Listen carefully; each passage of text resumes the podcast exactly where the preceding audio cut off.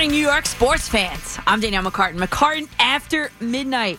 I'll be talking all things New York sports with you till 6 a.m. on this early Sunday morning or late Saturday night if you're still out and about in the city that never sleeps, or you're working on a weekend like usual, or maybe you just watched the Mets just a few minutes ago take care of business tonight against the San Diego Padres. But if you're working on the weekend, me and Emmanuel are too, and we are coming to you live from the rebranded Carton and Roberts studio here in Lower Manhattan. And you guys know the number 877 337 6666. And let's load them up with your best content only, please. And thank you. And you know what? When I when I signed off last week, um, I said that I hoped that our three playoff teams were still in the playoffs, and that being the Nets, the Knicks, and the Islanders. And well, one unfortunately did not make the cut. And that being the New York Knicks. It's a good song. You guys should listen to this song. If you love New York, this is such a good song. My favorite line's coming up. Want the Yankees 99 and the Knicks on a sold out night. So the New York Knicks are still New York, a team that was all season, one that prided itself on putting in the extra work outside the regular schedule, organized by Julius Randle, but inspired by Kobe Bryant, a team that played the best defense in the entire league, and a team that completely exceeded preseason expectations. In this playoff series, I know that they always gave you hope that they could turn it around at any point. But the fact of the matter is that the number four seeded New York Knicks simply did not show up for this first round of the playoffs against the number five seeded Atlanta Hawks. I looked through 25 different metrics from this series, and still, like we talked about last week, these two teams were as evenly matched as possible in terms of game metrics and, and, and averages, which I understand is the biggest frustration from a Knicks fan's point of view. So, why couldn't they win any more games than they did? The playoffs is the time for good players to step up and make a name for themselves. The biggest difference was that Trae Young's star shined brightly, and the Knicks were seemingly fighting through the cloud cover to find theirs. Yes, Julius Randle was the only Knicks All Star this season, and the first Knicks All Star since Kristaps Porzingis in the 17 18 season, by the way. But watching Julius Randle in the playoffs was hard. He was often visibly frustrated and reverting back to his old ways of just trying to do too much. But to place the blame for not getting the Knicks out of round one of the playoffs squarely only on his shoulders is entirely irresponsible and quite basic, actually. The facts are in the stats. His average rebounds per game in the playoffs was actually higher than that of his regular season average, as was his free throw percentage. The biggest metric for Randle that dropped in this postseason, this playoffs versus the regular season, was his field goal percentage. And it dropped by a lot 158 points. Sure, he wasn't taking the best shots, but he was also being guarded the closest and keyed in on the most by the Hawks. Why? Because he's the Knicks' best player. It's not a secret. Because in a league dominated by superstar pairs and trios, the Knicks really have no one else. Julius Randle was flying solo. And how about Tom Thibodeau marching out Derrick Rose in the starting lineup again and again? Isn't that the definition of, of, insanity? Doing the same thing over and over and expecting different results? There were no different results in this scenario. Rose belonged on the bench, also he, he, he belonged leading the number two punch in the Knicks arsenal, not in the starting lineup, hoping for a miracle to return to uh, his glory days. The biggest differential in the averages in this series that I saw, I could find it was in blocks. The Hawks had an average blocks per game stat that was over double that of the Knicks. The Hawks also shot two pointers at an 8% better clip than the Knicks. Everything else I looked at was mostly even, and that to me was the difference in this season, in this postseason series. When the numbers came out looking like that, in a losing playoff series. That to me indicates exactly where a team needs to improve. This team in particular. They need another standout big, they need a knockdown shooter, and they need a facilitator to make it all go. We are not going to play fantasy GM tonight. We're go- we are not going to be throwing out names and hypotheticals. At least not until the whole NBA season is wrapped up, at least. As you know, this is a player driven league, and there are so many stories that are still to write. For example, is Kawhi Leonard at six seven, one inch shorter than Julius Randle, happy where he is? Why did point guard Dennis Schroeder remove from his Instagram bio point guard for the LA Lakers with a purple circle and a yellow circle emoji? And why did Magic Johnson tell LA's 570 AM that Schroeder, I don't think he's a Laker. I don't think he brings out the winning mentality and attitude that we need. Well, to me, that sounds like he is out of LA this offseason. And most importantly, though, would either of those two guys consider trading palm trees in 70 degree weather to play their home games in the concrete jungle? Would they fit this team? They both certainly address the biggest differential metrics that I found from the Knicks' first round exit. Knicks fans will have an entire offseason of exploring these hypotheticals, and I'm here for it. But really, not tonight. My thoughts while watching this series remain constant. I wondered how many players around the league, those looking for a change of scenery, are thinking they want to experience playoff basketball at the Garden. Julius Randle said after being eliminated, I think we're bringing a brand of basketball back that the city can be proud of, and we have something to build on for the future. Is that true? I think so. So, all things considered, is this New York Knicks season a disappointment? For me, that's a tough question to answer because I think you have to separate it into two categories the regular season and the postseason. I think the Knicks exceeded all expectations in their regular season. I remember coming on the air, I was thinking back fairly early on and during it, and, and I remember facetiously joking that, hey, look, they've won more games already than they have all last season. Good for them. And I kind of like laughed and chuckled. Prior to the beginning, prior to the beginning of this season, the Knicks win total was projected to be around, and it, again, it depends on where you looked, but they're all similar to this figure. Their win total was projected to be about 22 and a half games, you know, over under. They won 41. And last year's team won 21. But then once the Knicks secured a playoff berth as the number four seed, no less, the expectations were reset and they were heightened on a team that in the end just wasn't quite ready to make a run. Sure, it was exciting, and definitely it was disappointing. Julius Randle also in that press conference uh, promised fans we'll be back next year, and they just might. But about this Knicks team, basketball fans learned a few things headed into this offseason, and most notably, one, playoff Tom Thibodeau could not and did not make any real lineup changes. As I just mentioned, he remained true to form marching out the same old lineups and expecting the same different results. And I'm talking in, in, in regards to Derrick Rose. Why? What did he have to lose by, by making a change? And why did Elfrid Payton remain nailed to the bench after he started games one and two? Those are all questions I would like the answers to. And, and number two, the basketball world learned that Julius Randle isn't the main guy, that he needs one or two studs to play alongside with him. Could it have been because he logged more minutes than any player this regular season? And I totaled it up. Remember, it was three and a quarter games more than number two, which was Julius Randle. Was the moment too big for him? Or was it because he had no supporting cast around him? We could ask these questions all day long. But number three, and probably most importantly, this team has developed a brand and an identity moving forward.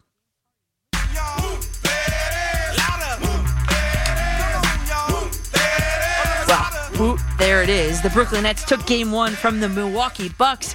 Was there any doubt? Well, one of the main narratives of the entire series came to a grinding halt 42 seconds into the game, happening simultaneously. A Nets timeout when they saw that guarding Kyrie Irving was Giannis Antetokounmpo Surprise. But probably the bigger surprise in that very moment was James Harden limping through the tunnel with a right hamstring injury. That same hamstring that sidelined him for 21 games earlier in the season. He obviously did not return. You know how every week we talk about the Nets and their defense? Remember how I told you that the Nets would beat the Celtics if they played just good enough defense?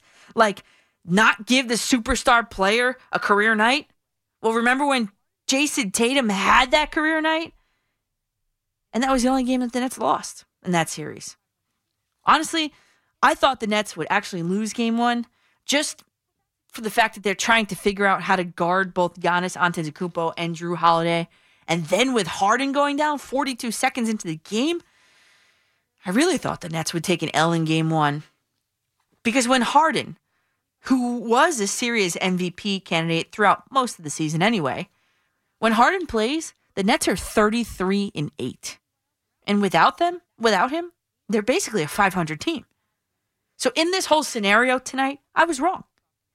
But that's a good thing. I'm okay with being wrong in this scenario, predicting a loss, and they end up winning the game. Apparently, all the minutes that the big three did not play together prepared them for this very moment. Kyrie Irving finished with 25 points, and Kevin Durant finished with 29. And they absorbed Giannis's 20, uh, 34 points by limiting most everyone else around him. That sounds like the game plan that the Hawks had against Julius Randle. I liked what I saw from the Nets. Actually, in, in my opinion, it was their most physically played game to date that I've seen. I mean, did you see Blake Griffin's effort both offensively and defensively? The guy was all over the place. He literally laid out for a loose ball. That is kind of off brand for Nets basketball, but I do like it a lot. He, Blake Griffin, had almost as many three point makes, which was four, as the entire Bucks team, which was six. Griffin was the unsung hero of the game, really, stepping up in, in James Harden's absence. I know the final score was 115 to 107, but that score was not indicative of how that game went. This game was so non competitive that I, I, wrote in my notes early on in the fourth quarter that the Nets went into control the game mode and waste the clock mode early in that fourth quarter. Down by only two points at the conclusion of the first quarter, they led at the end of every single one after that, including the final buzzer. I mean, it was just a game of complete and total domination.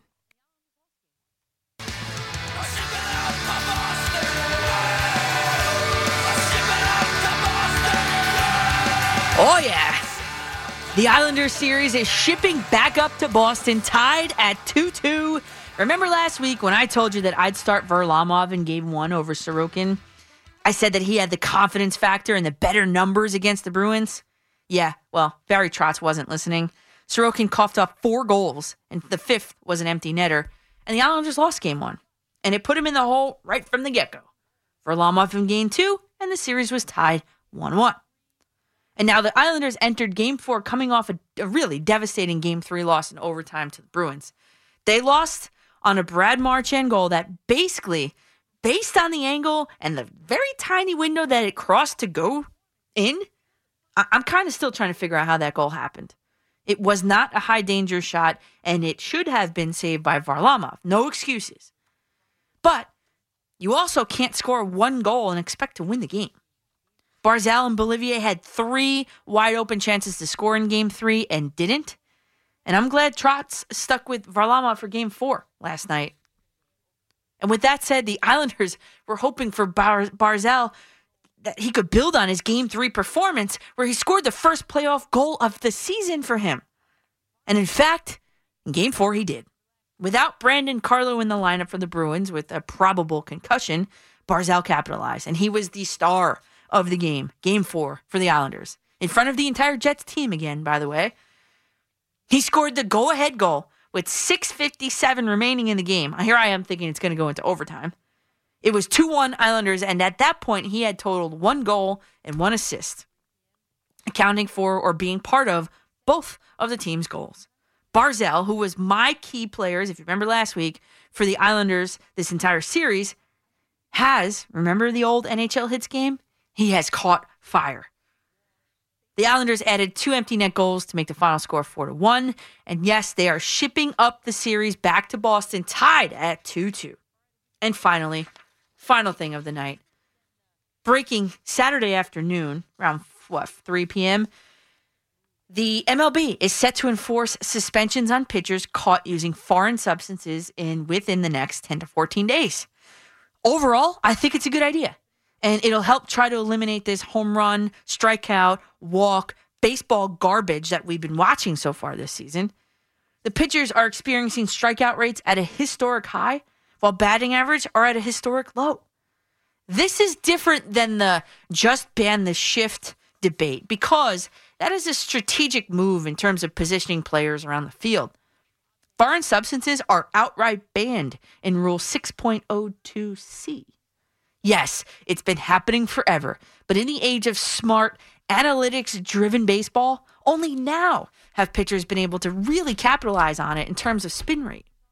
I also have a whole nerd alert segment for you tonight to explain the science behind spin rates and their effect on a batter. That's, of course, if you want it. But the thing that I do not like about this entire thing, and would you get a load of this? Rob Manfred has done it again. He has set up a system that encourages teams to rat each other out using, wait for it, video studies, video evidence. Because of where the placement, some of these foreign substances on these pitchers are, this has taken not just sign stealing, but pitch stealing to a whole nother level. And I am not aboard with that. Tonight, we will break down the why now and the potential ramifications of the crackdown coming up. Plus, we've got to break down another lifeless Yankees loss, this time to the dreaded rival Boston Red Sox on national TV, and a Mets win in San Diego as well. And I think tonight we're going to have a surprise guest for you guys waiting uh, on the line about, I think he's coming on around 2.35 in the morning. Uh, we'll see about that. I'm not promising anything, but I think it's a go. So there's so much to do, so little time. I have set the table for you guys, and it is time to eat your 2:21 a.m. snacks. I can't wait to talk with you guys. 877-337-6666. I'm Danielle McCartan after midnight on the fan in New York City. Welcome back, everybody, to McCartan after midnight on the fan in New York City. You guys know the number 877-337-6666. I gotta tell you a quick little story here. Wednesday, my Wednesday started off in my podiatrist's office for a, you know, semi emergent procedure. Don't worry, I'm all good. Best to take care of it before it got any worse. And my Wednesday ended completely unexpectedly at Madison Square Garden because producer Pat sent me a text saying that he had an extra ticket in his four pack and asked if I wanted it. Game five potential elimination, and my toe did feel fine. I have an excellent podiatrist that I've been seeing since I was in eighth grade. So, given the circumstances, I mean, how could you turn it down? A Knicks win would have been the ideal scenario, but other than the loss, it was a pretty fun time. I'd never been to a basketball playoff game before, so where better to experience it than at the Garden? And there was an 84% capacity there that night. And man, oh man, it looked and it felt like it was 100%. It felt so good to be back at it. And then there were some celebrities on Celebrity Row. Um, Darryl Strawberry got the loudest ovation. A Boogie with the hoodie was there. Michael Imperioli, uh, Michael Imperioli, who is Christopher from The Sopranos, which by the way I've never seen. Yep. And and so anyway, so so thanks Pat Although I was third choice after Gio and Big Zoo turned you down for the ticket. It's okay. I had a fun time. It was a fun time. All right, everybody. Back to the call. Uh, we'll start with the calls, actually. Justin in Deer Park, you are the leadoff caller of the night. Justin, what is up? Uh, I love my leadoff, first of all. all right, here's my question. When is it the coach's responsibility for what's going on with the Yankees? Of how bad they're playing when is it time to start making, considering maybe firing, getting moving on from a coach? Uh, so you said that's your first question, right? Yeah, that's my question. Okay. So should I hang up and let you listen, or do you have another follow up one there? That's, I'll, I'll listen. Okay. All right. Cool, Justin. Thanks right, for that. Thank you, Daniel. Um, yeah, that's that is the n- number one question on the top of all Yankee fans' minds right now. I know it is. It's it has crossed my mind. But what I'll say is the fact that this is a uh, collaborative effort among Aaron Boone, among Marcus Thames. And by the way, I have I have something on him. Uh, a really intriguing uh, thing about him. Maybe we do that in a little bit. Um, and, and Brian Cashman. This is this is an entirely collaborative effort. Therefore, there's no one that really sticks out. You know what I'm saying? So if they fire anybody, it's going to be a clean house job. It, it would it, it would have to be. So I think for that reason, everybody's safe. But I, I know that's like maddening. That's frustrating, right? Because you keep hearing the Yankees have the talent, they're just not executing. Well, first of all, the Yankees have a fundamental flaw with the way that they're built. That's number one. True, they are also not executing. Aaron Boone can't make him hit a home run or get a base hit. I understand that. But what's most frustrating to me is we are uh it's Sunday, June 6th. And I'm looking at just now, just coming back from that break. I'm looking at the post-game quotes from these Yankees. You got Chad Green saying after the game tonight, I think we're by the way, he was terrible. He says, I think we're one pitch, we're one at bat away, one big swing away. You got Jameson Taillon saying, I feel like we're close. I know people have been saying that the whole time, but I'm in there. I see the work these guys are putting in. There's a lot of care, there's a lot of passion, and these guys are, are working to get through it. I mean, I think at this point, I mean, is this a little bit delusional? The Yankees are 14 and 21 in the AL East. 14 and 21. Aaron Boone after the game says, that's not good. If we're going to be the club we expect to be, we need to improve that and turn that around. Well, let me let me ask you, how do you plan on doing that? I think the the the laissez-faire attitude that that Aaron Boone has projected onto this team is is just downright maddening. And, and, he was asked, "Look at this. What does Aaron Boone have to say about to or ooh, what does Aaron Boone have to say to frustrated Yankees fans?" He says they care. I wouldn't say anything other than that's the result of a fan base that matters. What? What? I, I just it, it's just. I know he tried, he got thrown out the other night. He's just and I said it this how many weeks ago that the team takes on, and I made the joke about my own team, but the team takes on the the the personality of their manager, of their head coach. And this Yankee team has absolutely taken on the lame duck. We'll get there. We're the Yankees attitude that Aaron Boone has projected out there. That I think is the most frustrating thing out of all of it. For me anyway. It's June 6th. When do you plan on turning it on? You're 14 in 20, what is it, 14 and 21 in the AL East? I mean, you're not even going to make the playoffs at this point in time with that. Yeah. And is it time to hit the panic button? Yeah, I'd say so. Let's go to Kevin in Yonkers. You're up on the fan, Kevin. Hey, Danielle, how are you? I'm good. How are you? I'm doing great. I can't believe you've never seen The Sopranos. I, I, know. I, it's shocking. Put it on your list, please. it's it's ex- excellent. Um, uh, I, I want to talk about the Yankees, and I'll end with that. But but your monologue was was uh, awesome. Thank uh, you. Talking about the NBA. Now I'm 46, and I love the Knicks of the 90s and the NBA of the 90s, but I lost touch with it of late because the game has changed so much, and it's you know, for me, it's just not my liking. It's, uh, it, you know, it's not what it was. We're seeing the same thing in MLB. Okay, the game not what it was, and and you know, I fear that it's it, we're losing uh, the, the the youth, you know, which is the future in terms of it's a boring game.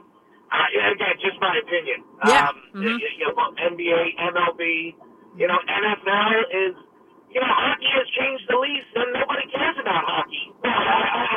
You know, but maybe we should because that, you know, seems to stay, stay truest to its uh, form.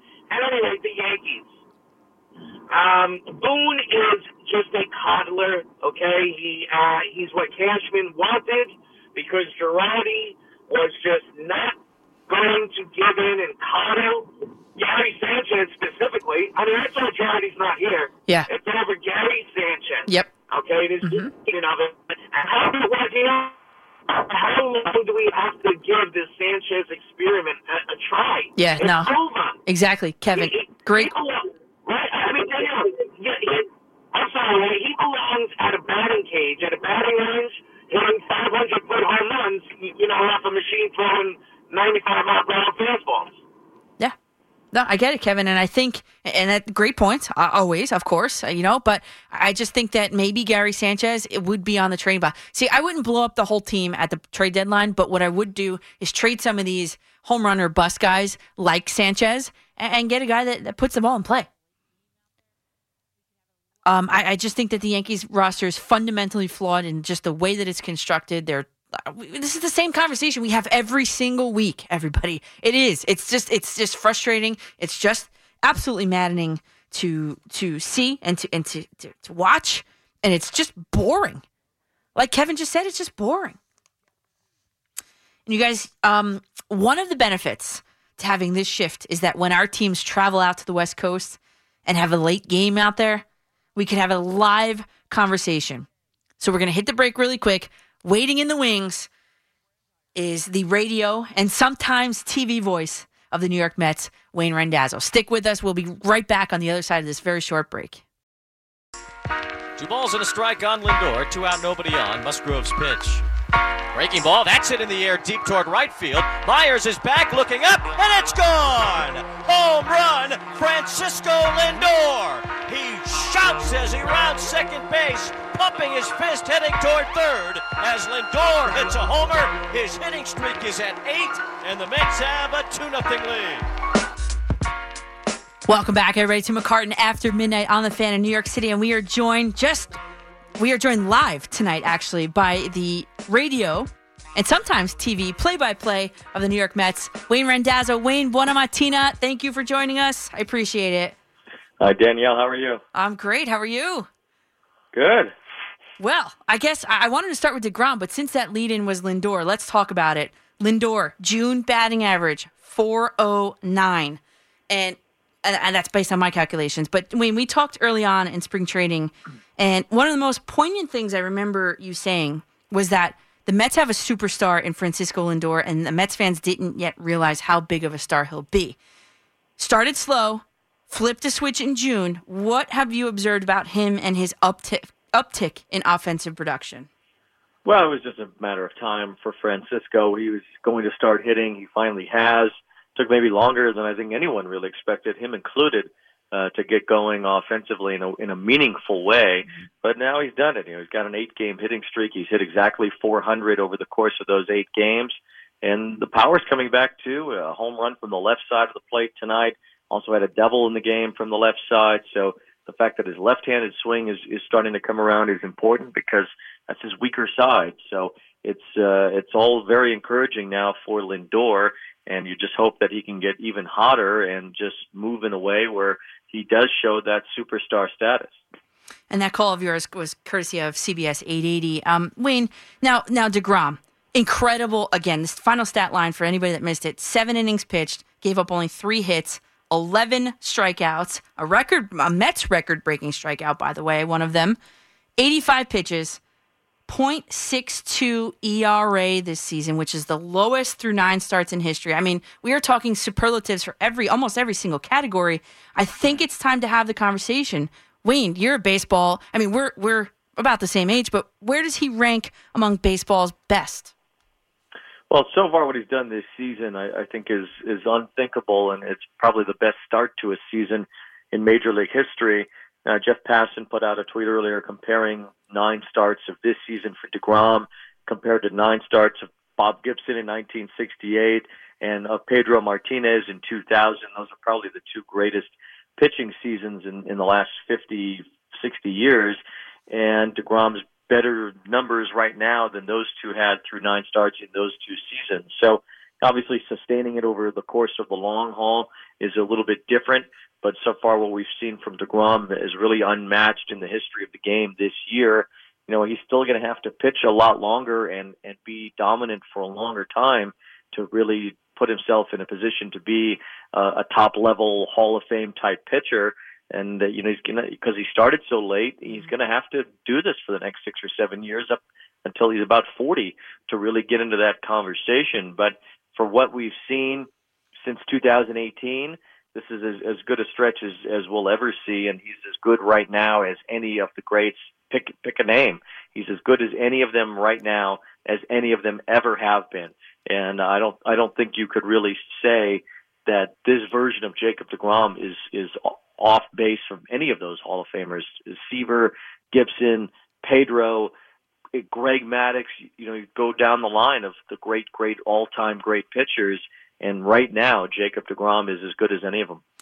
Is it sustainable in, in, a in a, a world of mm-hmm. Carli Lloyd's, of Tom Brady's playing well into you know their older ages, we'll say, but but is it sustainable? Could he do it?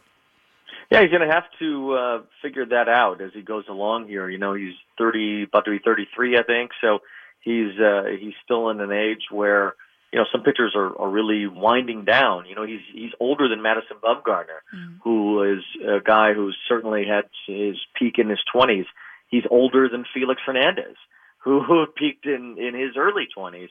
Um, you know, he's he's going to have to have a Curt Schilling like second half of his career. Randy Johnson did that too, where he pitched into his 40s and really started to peak later in his career, in his mid to late 30s. Uh, that's what Degrom's going to have to do. You know, what we what we've seen here these last few seasons. It, you know, he's going to have to keep this going. Not necessarily what he's done now. This could be the peak, mm-hmm. but uh, you know what he what he'll have to do is kind of take what has been now seven years in the major leagues and do this for about seven more to really be a guy who's considered for Cooperstown and, and to be thought of in the way that those guys are. I, Jacob Degrom is an anomaly, right? And and in this analytics baseball world, you know, pitchers uh, managers don't want pitchers going third time through the order, but Degrom, his third time through the order, ha- has his best numbers. How do you explain that? Well, I think it's just because he's he he really sets hitters up over the course of a game. You know, you look at what he does in the first time through the order. He mostly throws about 85% fastballs. He doesn't even show his secondary stuff until the second time through the order. And then toward the that third time in the order, that's when he'll start to really mix it up. He's throwing sliders and changeups, and he's using his fastball a lot less the third time through the order. So he's he's not showing his best stuff early on. He saves it for the second and the third time through. So those hitters are really seeing it for the first time, and that's why you see those numbers look like that the third time through the order. He threw a curveball tonight, I think, to Profar, and it was his second curveball of the year. Jeremy Hefner, the Mets pitching coach, says that DeGrom's curveball is elite. That he has, uh, a, if he threw it all the time, it would be one of the better curveballs in baseball. But it's his fourth best pitch, and he doesn't need to throw it. So he's he's really sitting on what could be another blockbuster pitch for him. But because his slider and changeup and fastball do so much, he doesn't even need that curveball. It's amazing. The Mets are playing for the split uh, with the the Padres later on tonight. Um, what's the feeling? Is it optimistic, or we should have won the series? Well, I think that it's, they're facing a really tough team. You know, the Padres are a, a great team and, and, and one of the better teams in baseball. And you know, the Mets were uh, they've had a good game Thursday night, battled with Darvish, and came up a little bit short. And then last night, you know, Blake Snell had his best start of the season, and couldn't the Mets offense couldn't really get going tonight it was Degrom's turn, and, and tomorrow, you know, the Mets hope to pull out a split and have Stroman on the mound and, and try to get out of there two and two, which I think would be a nice thing for them to go to San Diego. That team hasn't lost at home in over a month. So to to go there and win two games and, and come out of there with a split, I think the Mets would, would feel really good about that. We're talking live with Wayne Randazzo, play-by-play broadcaster for the New York Mets here on the Fan. The, uh, the the Mets host the Padres at Citi Field later this upcoming week. What knowledge can they apply from this series to that one? Well, I think that you know, second time facing a team in a, in a week like that, you, you kind of learn a lot about each other. I don't know that it's an advantage for for either team uh, to come back that way. I do think the Mets will be able to set their rotation a little bit better. So they could go to Degrom, I think, on Friday, and then Stroman Saturday and then Taijuan Walker Sunday, so they could have their three best starters mm-hmm. work in that series. And just to be back home, you know, I think that this is going to be a, a big homestand for the Mets. In the case of having as many fans as they can come back, you know, the Mets are uh, going to have up to 90% capacity at, at Citi Field allowed next Friday. You know, it's going to feel a lot more like Citi Field used to feel uh, a couple years ago. So I think that will be huge in, in its own right and to have that first game back with a, a bigger crowd at Citi Field and have DeGrom on the mound, I think it's going to be a pretty electrifying atmosphere next Friday and really all weekend at Citi Field. And then after that, the Cubs come in. So it's it's going to be a tough homestand, but I think this team is ready to to show what it can do against some of the better teams. And that's something else I wanted to ask you. There's so many important starting brand name, if you will, Mets that are just shelved on this IL. How have they been able to stay so far ahead in the NL East and keep winning games? Well, it helps that the the other teams aren't winning games. You know, that's that's a part of it too. You know, the Mets record is good right now, but it's not great. They're five games over 500. Uh, you know, out of the first place teams, I, I think they've got the the worst record out of the first place teams. Uh, you know, just off the top of my head, I'm pretty sure that's true. So it's you know it's it's helped that Atlanta has struggled. The Phillies are struggling.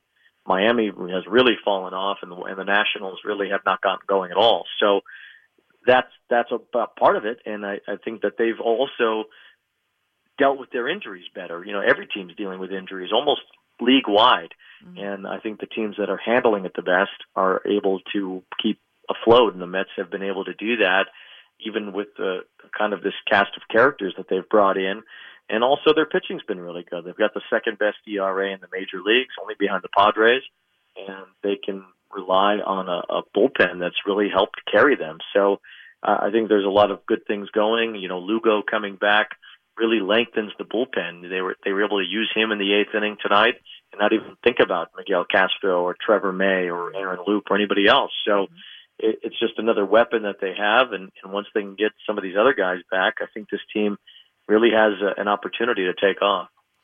Um, we've got Wayne Randazzo on the line here live. Uh, I'm sure that you're Wayne. You're aware of the news of the imminent crackdown on the foreign substances by pitchers and position players.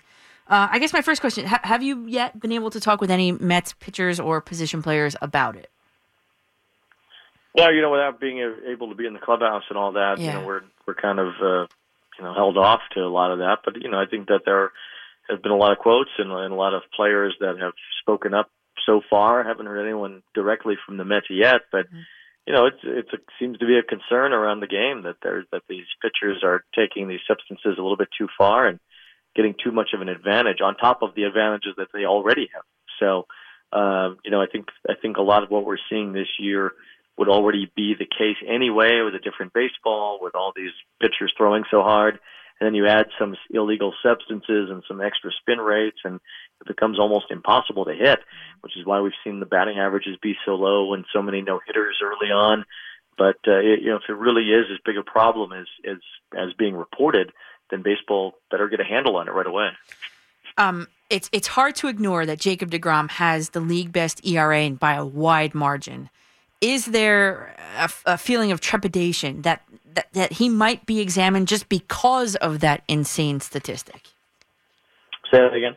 So Jacob DeGrom has the league best ERA by like a really wide margin. Is there sort of trepidation that he might be examined just because of that insane statistic? No, I don't. I don't think so. I think that if you look at his spin rate, it's virtually the same. It might be a little bit more, but I, I, it's very slight. You know, his spin rate is not I'll tell you who's who's spin rate, and uh, I don't want to implicate anybody because he could have just done something to figure it out. But Joe Musgrove, who pitched for the Padres tonight, his spin rates are I- enormously different from where they were a couple of years ago.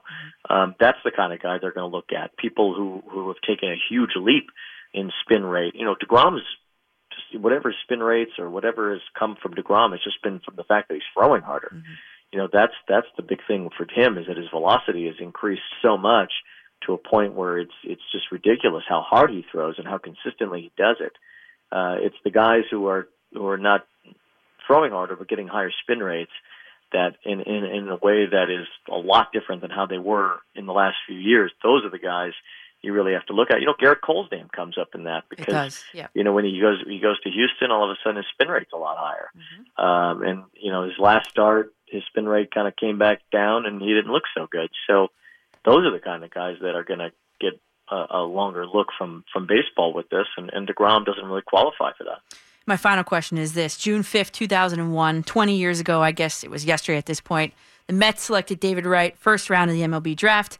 You've been with the organization for quite some time. What is your favorite David Wright experience?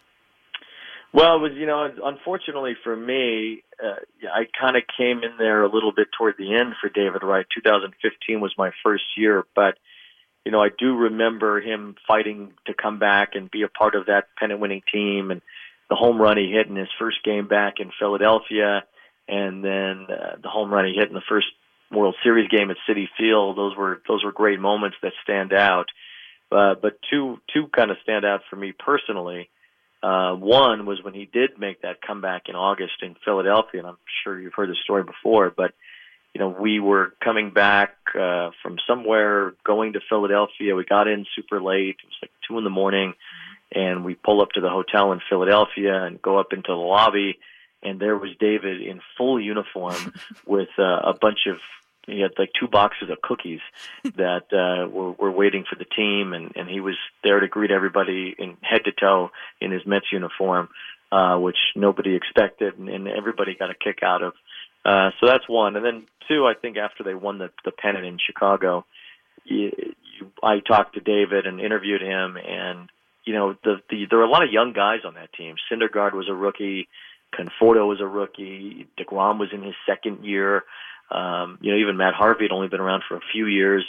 There were a lot of young players that helped them get to that point, but the veteran players really, really wrapped their arms around. And I think David, you know, he had not even been close to that since 2006, and to get to his first World Series and have that opportunity at toward the end of his career mm-hmm.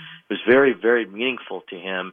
And I think he was just kind of taking all of that in at that time of that he was really going, he was really experiencing this and getting a chance to go to a World Series with the Mets.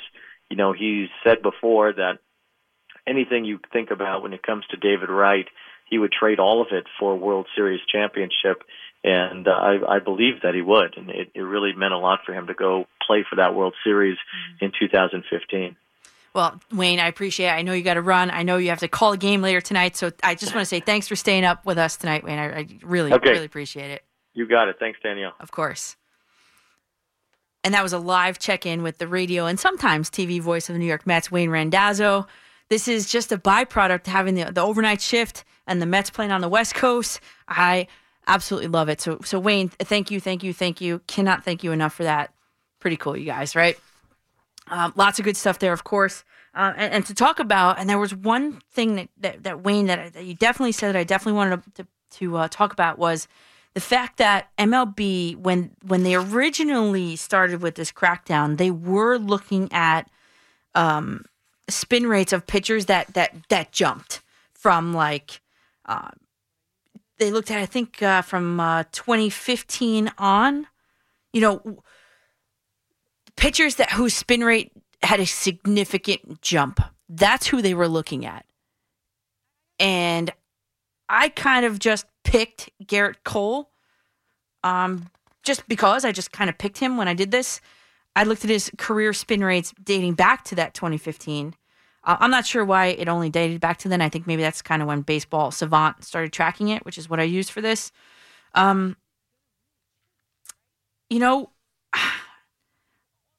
and I didn't calculate 2021 in here because I don't know if they've they've tabulated it, but I don't know. I, I got a couple questions because if what if the pitcher, like in this case, Gerrit Cole, just what if hypothetically speaking, that the pitcher used these these substances his entire career? Because calculating the, the 2021 average against the rest of them isn't going to really change, right? So also too here's another question i have. What if it's a new pitch that he develops? Like lucchesi he's utilizing the curve which he made up. What's the average spin rate on that? Is there one? I mean there's just i don't know there's just so many different questions that i have for this i think this is it's very minutia i don't know I think it if it, it, it's obviously it's affecting the game, right? It's obviously affecting the game. We're watching strikeout, walk. That's kind of really or home run, right? That, that that's kind of what we're watching. It, it's kind of boring to watch. I'll be honest. Um, and I do have a little bit more on this if you want me to go more into this. But um, why? Why right now? Well, first of all, what is a foreign substance, right? So teams in this this week, teams say pitchers are using various types of homemade glue, Pelican grip, Spider Tack adhesive, and just maybe just high volumes of of pine tar. And um, there was a report that came out today by Buster uh, Buster Olney, and he said it, it's gotten a source that he quoted said it's gotten completely absurd and it's time to clean it up. Question is, why now? Why right now? like, why late breaking Saturday afternoon? Because there were owners' meetings this past week and evidence was presented. Baseballs were presented, hats, gloves that were slathered with various substances. Pitcher strikeout rates are at an all time high batting averages are at an all-time low. And position players are are the ones really kind of pushing the charge here. They're saying it's an unfair advantage to pitchers. And, and as Wayne was saying, it's a different ball. It's there's so many different ways that the advantage is slighted towards the pitcher that that now I'm saying this is just one more thing. So I, I why did this not start at the beginning of this season? I just think that the league was in sort of a an information collection period before they made a move. Because the, the baseball has built specific foreign substance scouting reports on pitchers throughout the sport using video so far this season. Some sent in by opposing players, which I think is a dangerous line here. Because now, like, think about where, where they're putting it. They're putting it on the strings of their glove maybe a spot on their belt. Or um, between the third and fourth fingers of the glove or underneath the hat and it's all on video. So i think we've we've gone from using video to steal a catcher's signs to using video to steal a catch or a pitcher's grip potentially on a baseball and i'm not i can't get aboard with that. So that's my biggest concern about this whole crackdown. That video again is going to be used in, in a scenario uh, to to give the unfair advantage to to any team willing to, to cross the line and, and wager getting caught because you saw what happened with the Astros. All of those players got off scot free. Every single one of them. And I'm talking, okay, not about the chance in the stadium. I'm talking in their wallets. It didn't matter. In the fact that they still are considered World Series champions. It didn't matter. They got off scot free. So the plan is within the next 10 days to two weeks, enforcement is going to begin on this. And it's already a rule on the books. It's Rule 6.02C. And how it's going to work is the umpires are going to be randomly checking pitchers eight to 10 times a game. So, what's that? Once an inning, probably. And starting pitchers are going to be checked at least two times per start. Obviously, that's kind of factored in already with the eight to 10 per game. And how they're going to do it, because the pace of play is obviously another issue with baseball, right? We talk about it all the time. They're going to be probably checked as they walk off the field at the conclusion of an inning or between innings, maybe coming out onto the field. I mean, come on. But position players, including catchers, are also subject to, to being checked. But it just sounds like they're just going to get warnings. And I had on uh, Tanyon Sturtze. Remember I had him on? He talked about all the different ways that he's seen. He said he said the, the biggest takeaway I had from his interview that time was Tanyon Sturtze. By the way, he was on the show. Uh, he said you would be shocked at what you've seen on position players' gloves. And I really couldn't believe it. Really. And then finally, before we hit the update and more of your calls the penalties. So, the penalties, the discussion has been at least centered on suspending them pitchers that is. I think, uh, like I said, I think position players are just going to get off with a warning. So I guess I'll say pitchers are going to get 10 days suspension without pay.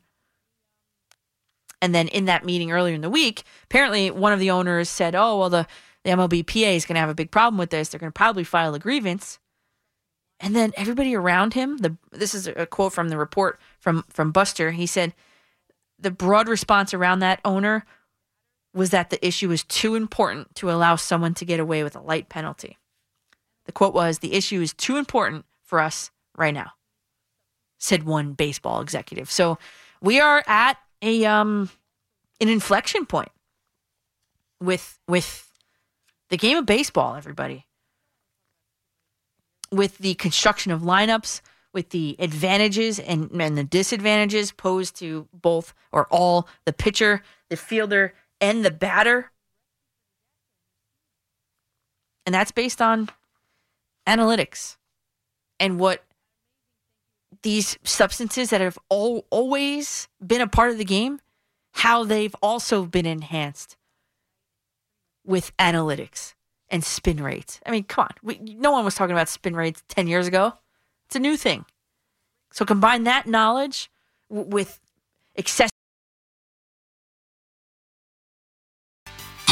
Danielle McCartan, Sports Radio 1019 FM, The Fan, WFAN. Welcome back in the three o'clock hour to McCartan after midnight or McCartan in the morning here on the fan in New York City. It's sweltering hot New York City. It's going to be another hot one. Make sure you guys uh, drink a lot of water, as I am right now. Um, and by the way, here's my little traffic report. Avoid the upper level of the George Washington Bridge. By the way, it is like I avoided it this week. Last week I did not. I got stuck in it, so avoid it. avoid it. Here's your traffic report brought to you by me. Anyway, it, we are coming to you uh, talking about a Nets. We haven't even really breached the subject of the Nets. Nets win in game one against the Milwaukee Bucks in the second round of the playoffs. And the, the New York Islanders send the series back up to Boston, tied 2 2. The Yankees put up a stinker on national TV, and the New York Mets, as you just heard from Wayne Randazzo, uh, they t- they took a game from the San Diego Padres. Um, they, they they won one, and they're about to win another one later today. I'm feeling it. And what you know what I'm also feeling? Remember I told you that Francisco Lindor was going to heat up? Don't worry about it. Don't panic. All right, it was a little longer than I thought it was going to be. He he does heat up in the month of May. Batting average Lindor, April 189, May 204.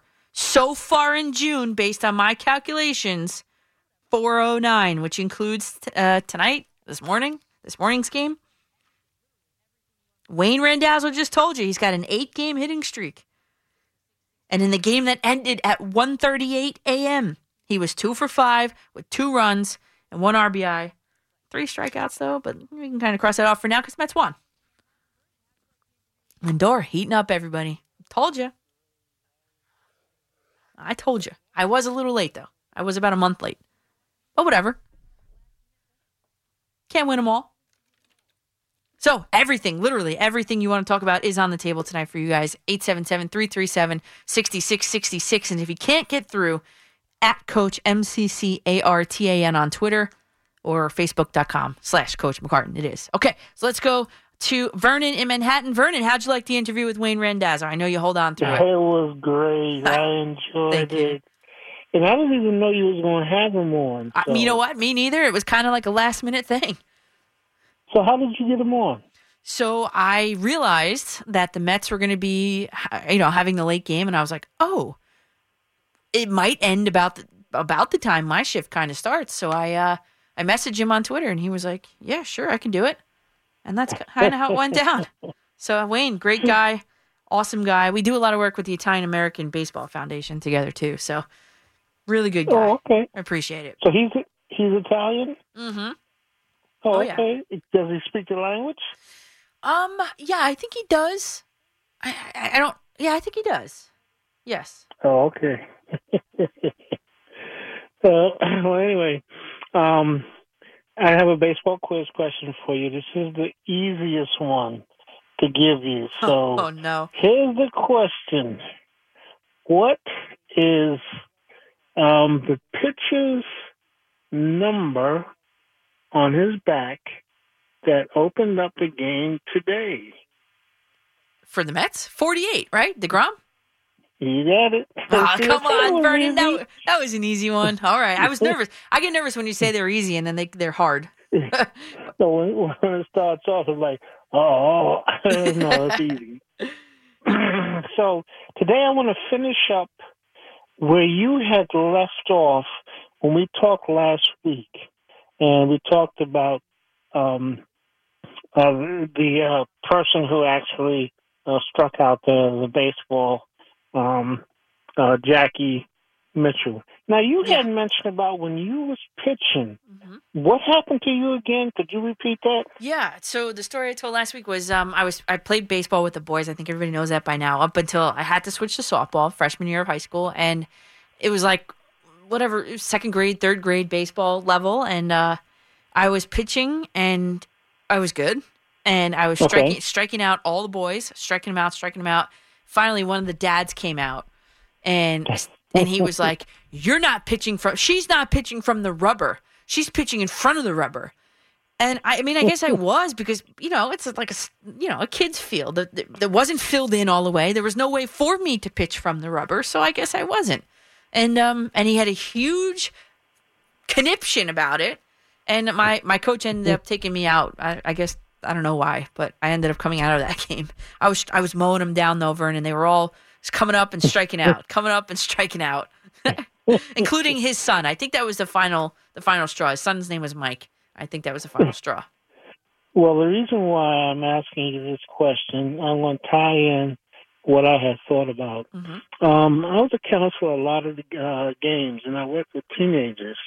So we usually have every year the counselors versus the teenagers in sports. hmm So we have our regular softball game. And the thing is, all the guys, you know, only guys going to play. They're not going to let the women play. What? So, yeah, that's how they felt. So the counselors, we mixed it up with men and women. So I had um, just one woman as a pitcher, and they had the umpires there. So she says, I said, I'm going to put you in as pitching. I said, you know, this is the easiest thing. And he hits, we'll take care of it. so she goes, okay. so she threw the first pitch, wham! It hit the catcher's glove with great speed. She threw the next one, wham! It hit the catcher's glove with great speed. So the umpire came to me and said, uh, Vernon, you, you can't let her pitch like that. What? I said, what do you mean? This is softball. He, so, you know how you said the father came on and complained that your foot wasn't on the mound? The umpire's complaint was the reason why she can't pitch that fast, because if she hits a foul ball, it could hurt somebody. Oh my god. Isn't foul balls a part of the game? That's what I thought. Thank you. Oh my so god. about two, ten years later, I realized he had two of his sons on the team. I couldn't believe it. Like that was the reason why he Mm. didn't want her to pitch that fast because it was showing up his sons. Well, would you look at that? What a parallel story that is. And the other thing I'm gonna say before I leave, Willie Mays, I feel, made the greatest catch in the outfield. Remember when the ball was hit over him? He caught it like a wide receiver. Yeah, those are always the hardest catches. Yeah. Yeah, so this one, I hope you write this down. It's called MLB Ball Girl Awesome. The reason why I mention this, you can't watch the whole thing. You have to watch it when you go home. There's a catch by the ball girl that will shock you what she did. There was a baseball hit down to the foul line in left field. She runs down the the uh, field, not looking at the baseball.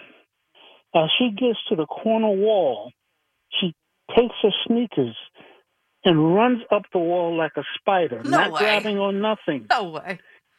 She turns around 180, catches the ball like she's up in the air like Michael Jordan, comes down, looks at the left fielder, and gives him the ball, and she walks away like nothing happened. Oh. You got to see it. That's the greatest catch I've ever seen.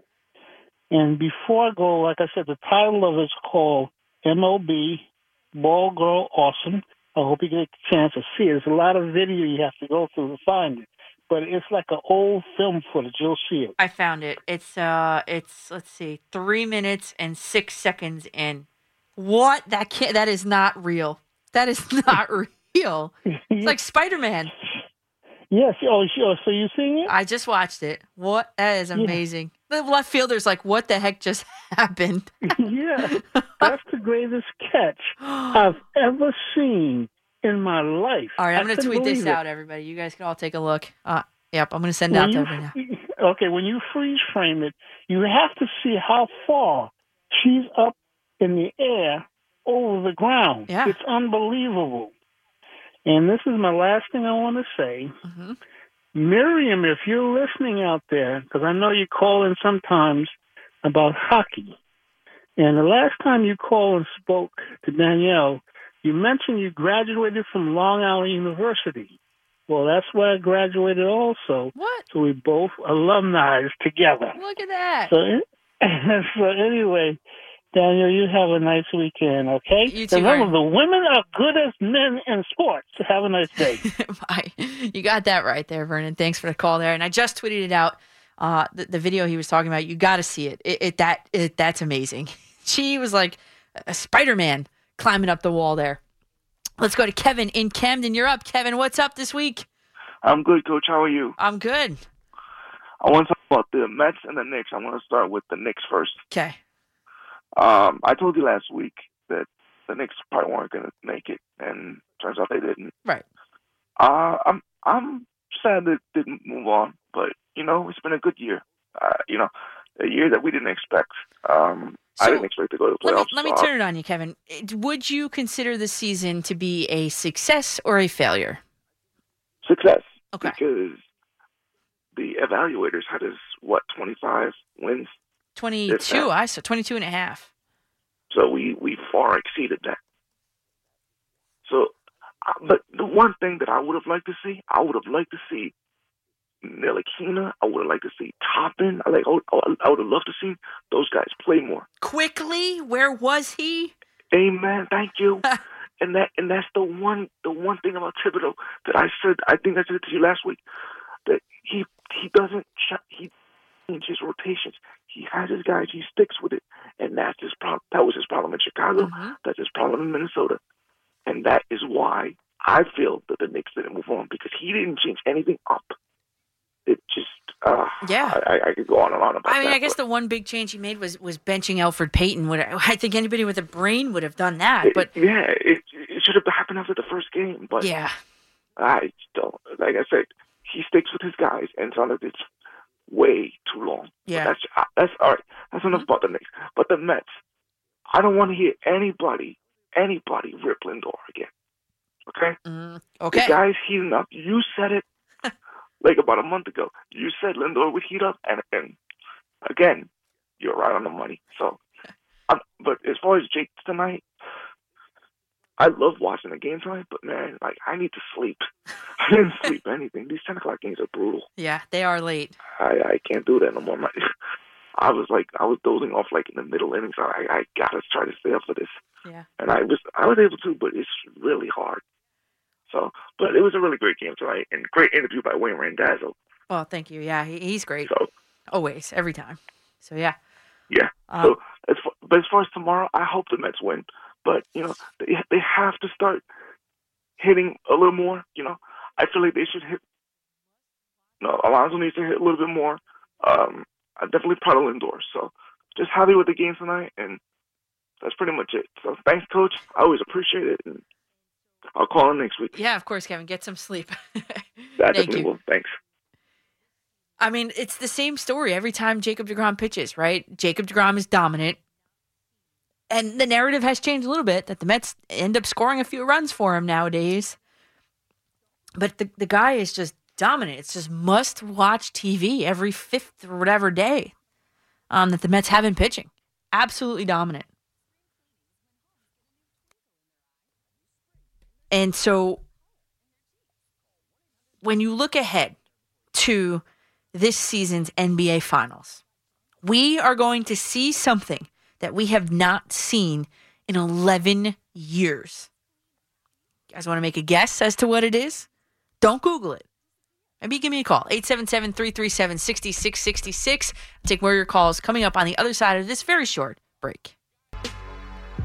Welcome back to McCartan in the morning here on the fan. Just tease it. I hope you didn't Google it. Before the break, I asked you if you wanted to guess what we're going to see for the first time in 11 years in the NBA championship, you know, series when we get there.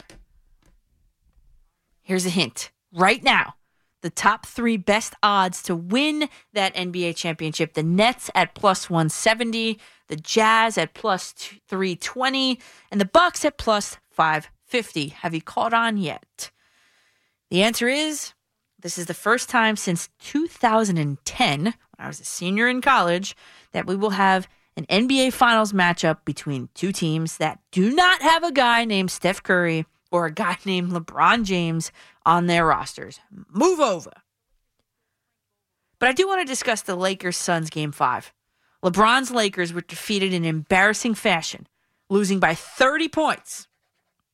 Yet he himself shot 47% from the field, dropped 24 points. But what a terrible show of sportsmanship from, from King James.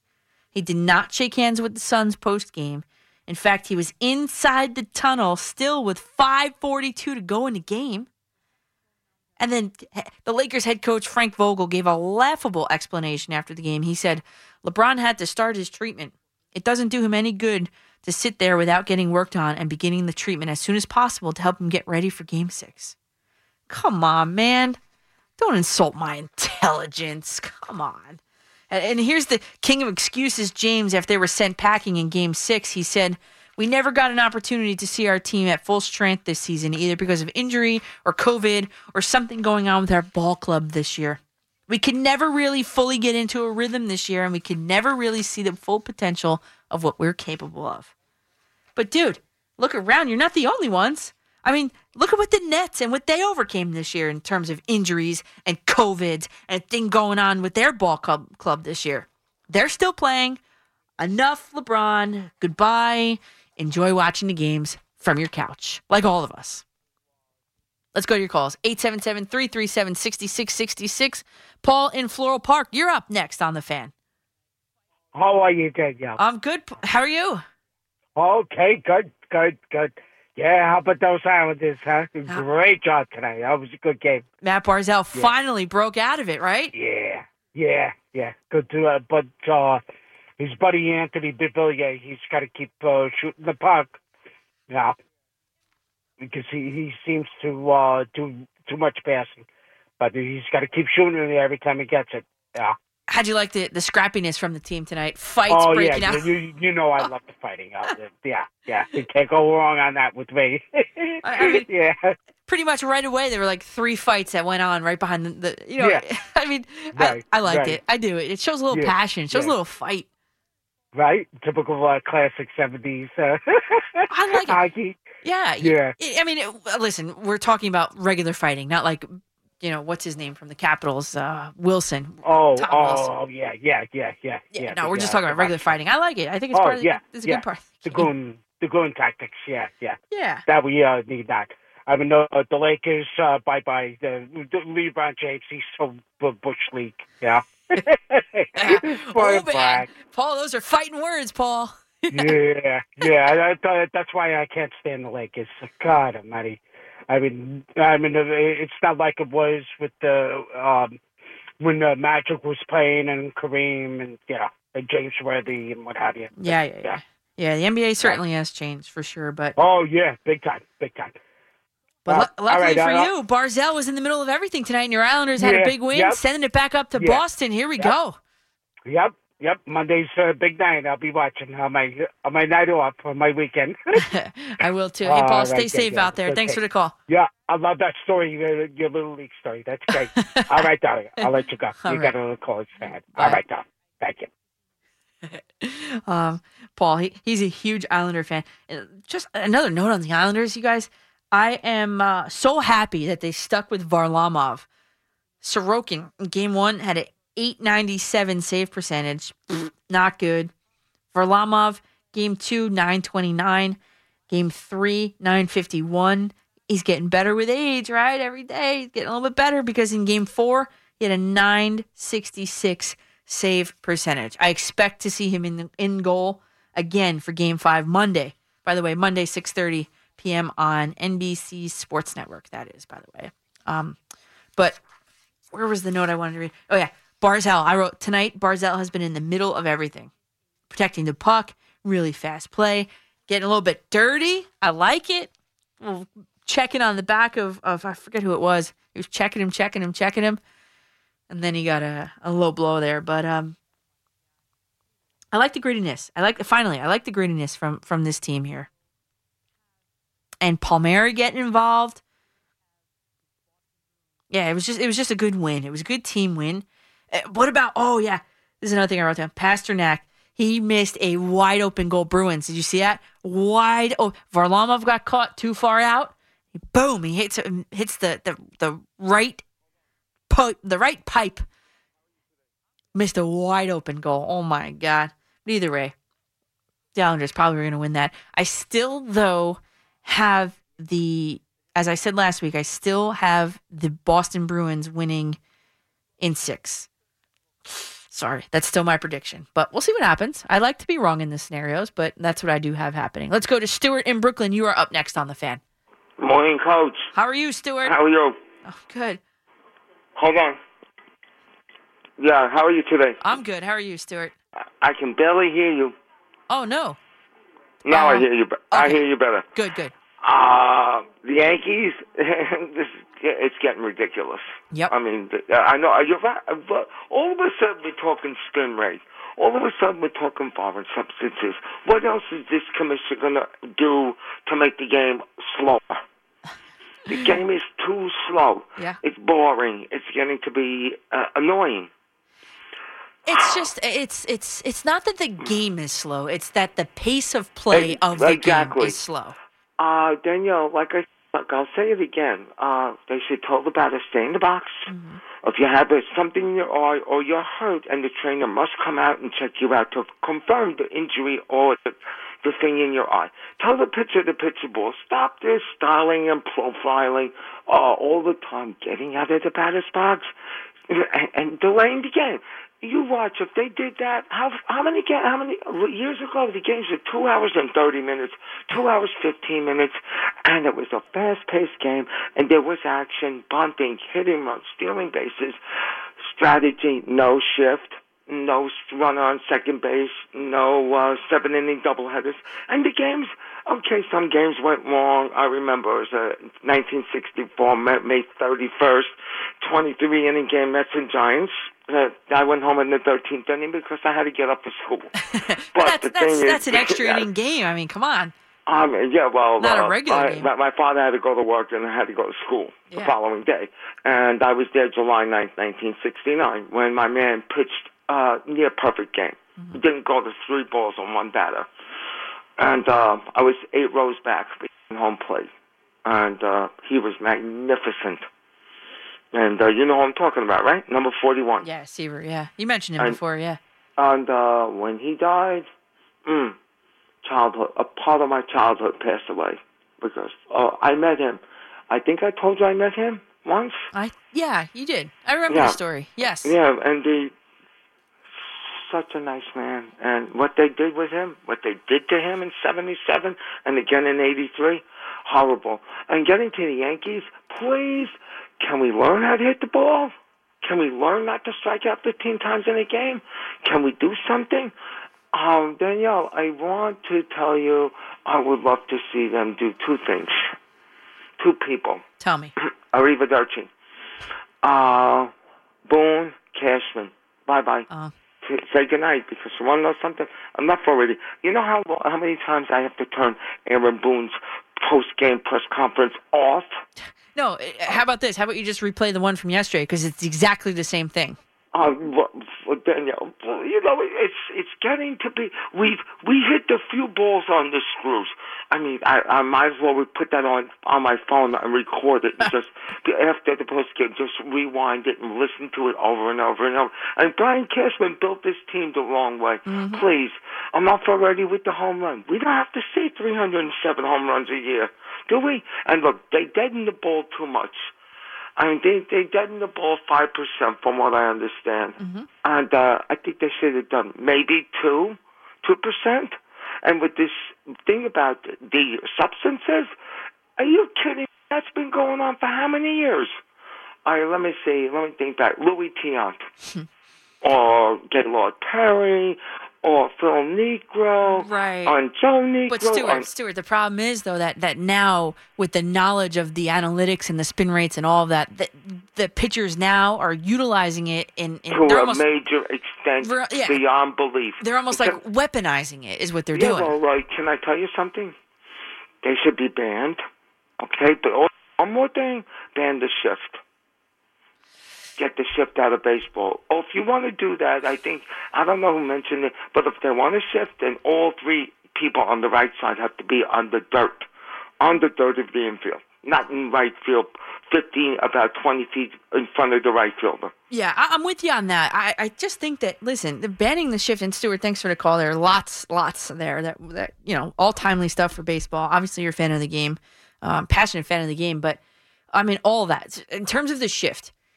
I like the shift, but I I would kind of maybe then, like you said, strike the balance where you have to stay on the dirt because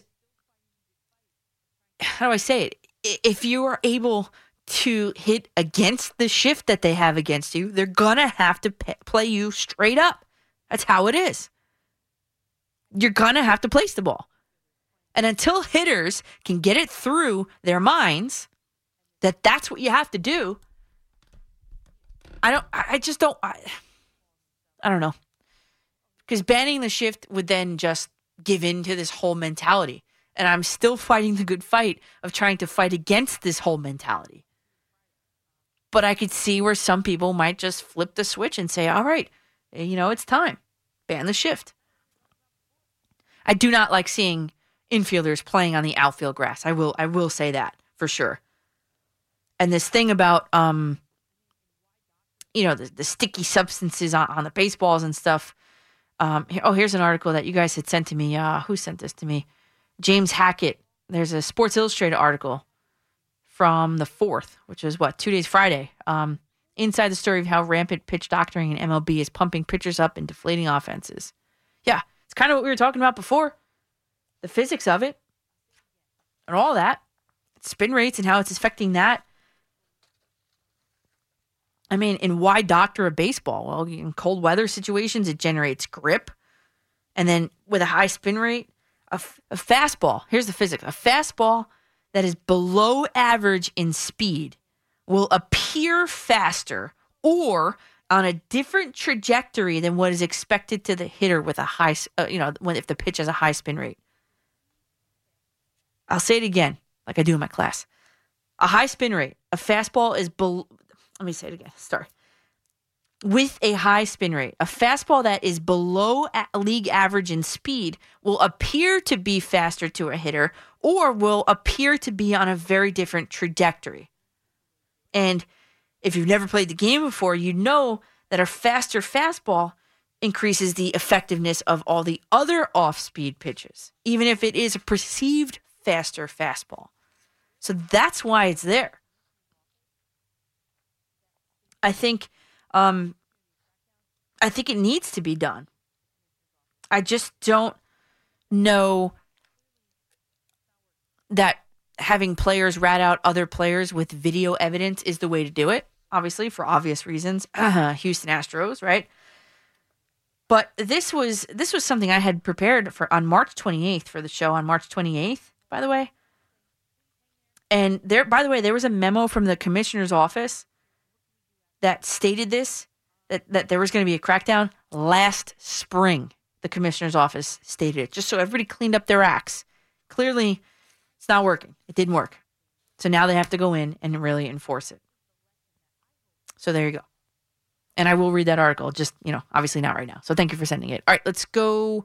Uh, we'll take a quick break, Emmanuel. Yes? Yes? Okay. I see you guys on hold. Please hang, please hang there. I will get back to you right after this, this quick little break here. And what can we do after this? Let's see. Um, yeah, this is a quick one. Some of our New York football stars have been present at a few high profile playoff games this week. Who was where, and what is the lesson that I hope it taught them? Coming right up, and obviously more of your calls on the fan. Welcome back to McCartan in the morning here, you guys on the fan. I, you know, I, when I was at the Knicks game this week, when I was Pat Boyle's third choice for his fourth ticket, I went though, and it was a fun time. So you guys missed out. But the first celebrity that they showed on the arena scoreboard at the Garden was Zach Wilson. He was sitting in his suite, got a humongous ovation. And later on, they showed Daniel Jones and Kyle Rudolph sitting next to each other courtside, also to a big ovation, though not as big as Wilson's. By the way, would you rather be sitting in a suite or courtside? My dad said suite. I say courtside. And then they showed Robert Saleh on TV twice at the Islander game earlier in the week in like row 10 or whatever. How does the coach get worse seats than the players? And of course, again, you had the entire offensive line and Zach Wilson again at the Islander game uh, just a couple hours ago. Anyway, with all that, all of those guys are experiencing, playoff energy in New York City. They're seeing, they're feeling like what it's like to win in and around this city across two professional sports, not their own yet. But the lesson that I hope that they take from it is that they can do it too. They could be revered in these parts. Those cheers could be for them this winter at max capacity at MetLife Stadium, which, by the way, it will be max capacity, says the governor. I just hope that they tuck those Knicks and Islanders moments away in their memory banks to use as motivation to turn their teams, the Jets and the Giants, into prolific playoff teams sooner rather than later. 877 337 6666 is the number. Ed in Hoboken, you're up on the fan. Danielle, love the show. How you doing? I'm good. Thank you. I'm going to rely on all your IQ way more than I have, okay? Okay. I got a fact and I got a theory based on that fact. And my goal is to try to get beneath the problem beneath all Yankee problems. You got a call about, you know, complaining about Boone, about Sanchez, about Cashman. Uh, I'm relying on you to synthesize all this, okay? All right. Tell me. So the fact is, the dynasty team, the championship team, it was put together by Gene Michael Correct. and Buck Showalter. Correct. You agree? Yes, I agree. And then Cashman came in, and his legacy so far was signing free agent past their prime. Giambi, Randy Johnson, Clemens, add on. Well, So well, uh, wait, but how about CC Sabathia, AJ Burnett? Those are all free agent contracts, were they not? Brought them to a World Series. yeah, you're getting a little bit heavy, but yes, yes. All right. So with that in mind, do you think the Yankees switched to Moneyball and sort of built this team to that's really designed to win 162 games a year, fill the seats, have everyone play their numbers to the back of their baseball card, but they have no regard to what happens in the playoffs, and anything that happens is just gravy. Mm, I don't know. that's a really screw you to the fans. I don't know. I mean, there's nothing like playoff baseball in the Bronx. I mean, the league kind of sort of needs it, right? I mean, the league is better, I think, when the Yankees are the most hated team in the league because they keep winning. I don't know if they But no one is afraid of us. No one is afraid Anymore. of the big bad New York Yankees. Yeah, anymore. What happened? Um, well, what happened was I, they they constructed a lineup that doesn't strike fear in anybody.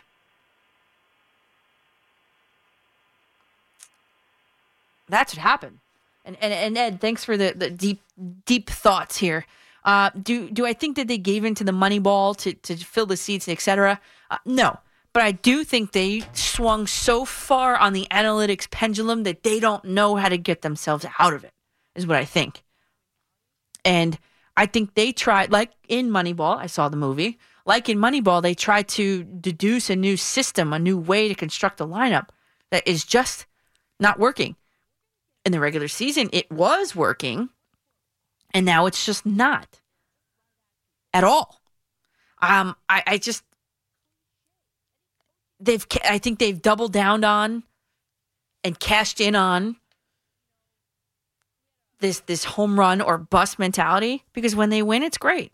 And when they lose it's it's crash and burn. It's let's make the same old excuses time in and time out. Let's tell everybody that we're going to get it back on track. Don't worry we're good we're close. We hit some hard balls. They were just right at people. Um you know pick from any cliche any coaching cliche of baseball how about oh uh you know we had a Giancarlo Stanton had a, a, a rocket, a 125 mile an hour shot off the bat. It just unfortunately was caught by the left fielder.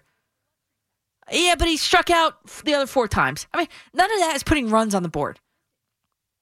The way that this team is constructed, it's not sitting well with me, and it's it it's being ha- the Yankees are handcuffed by a few different variables, monetarily wise. One being Giancarlo Stanton's contract, and two, Hal Steinbrenner's inability to, or, or, or unwillingness, I should say, unwillingness to go over the luxury tax threshold or the next level of it in any event.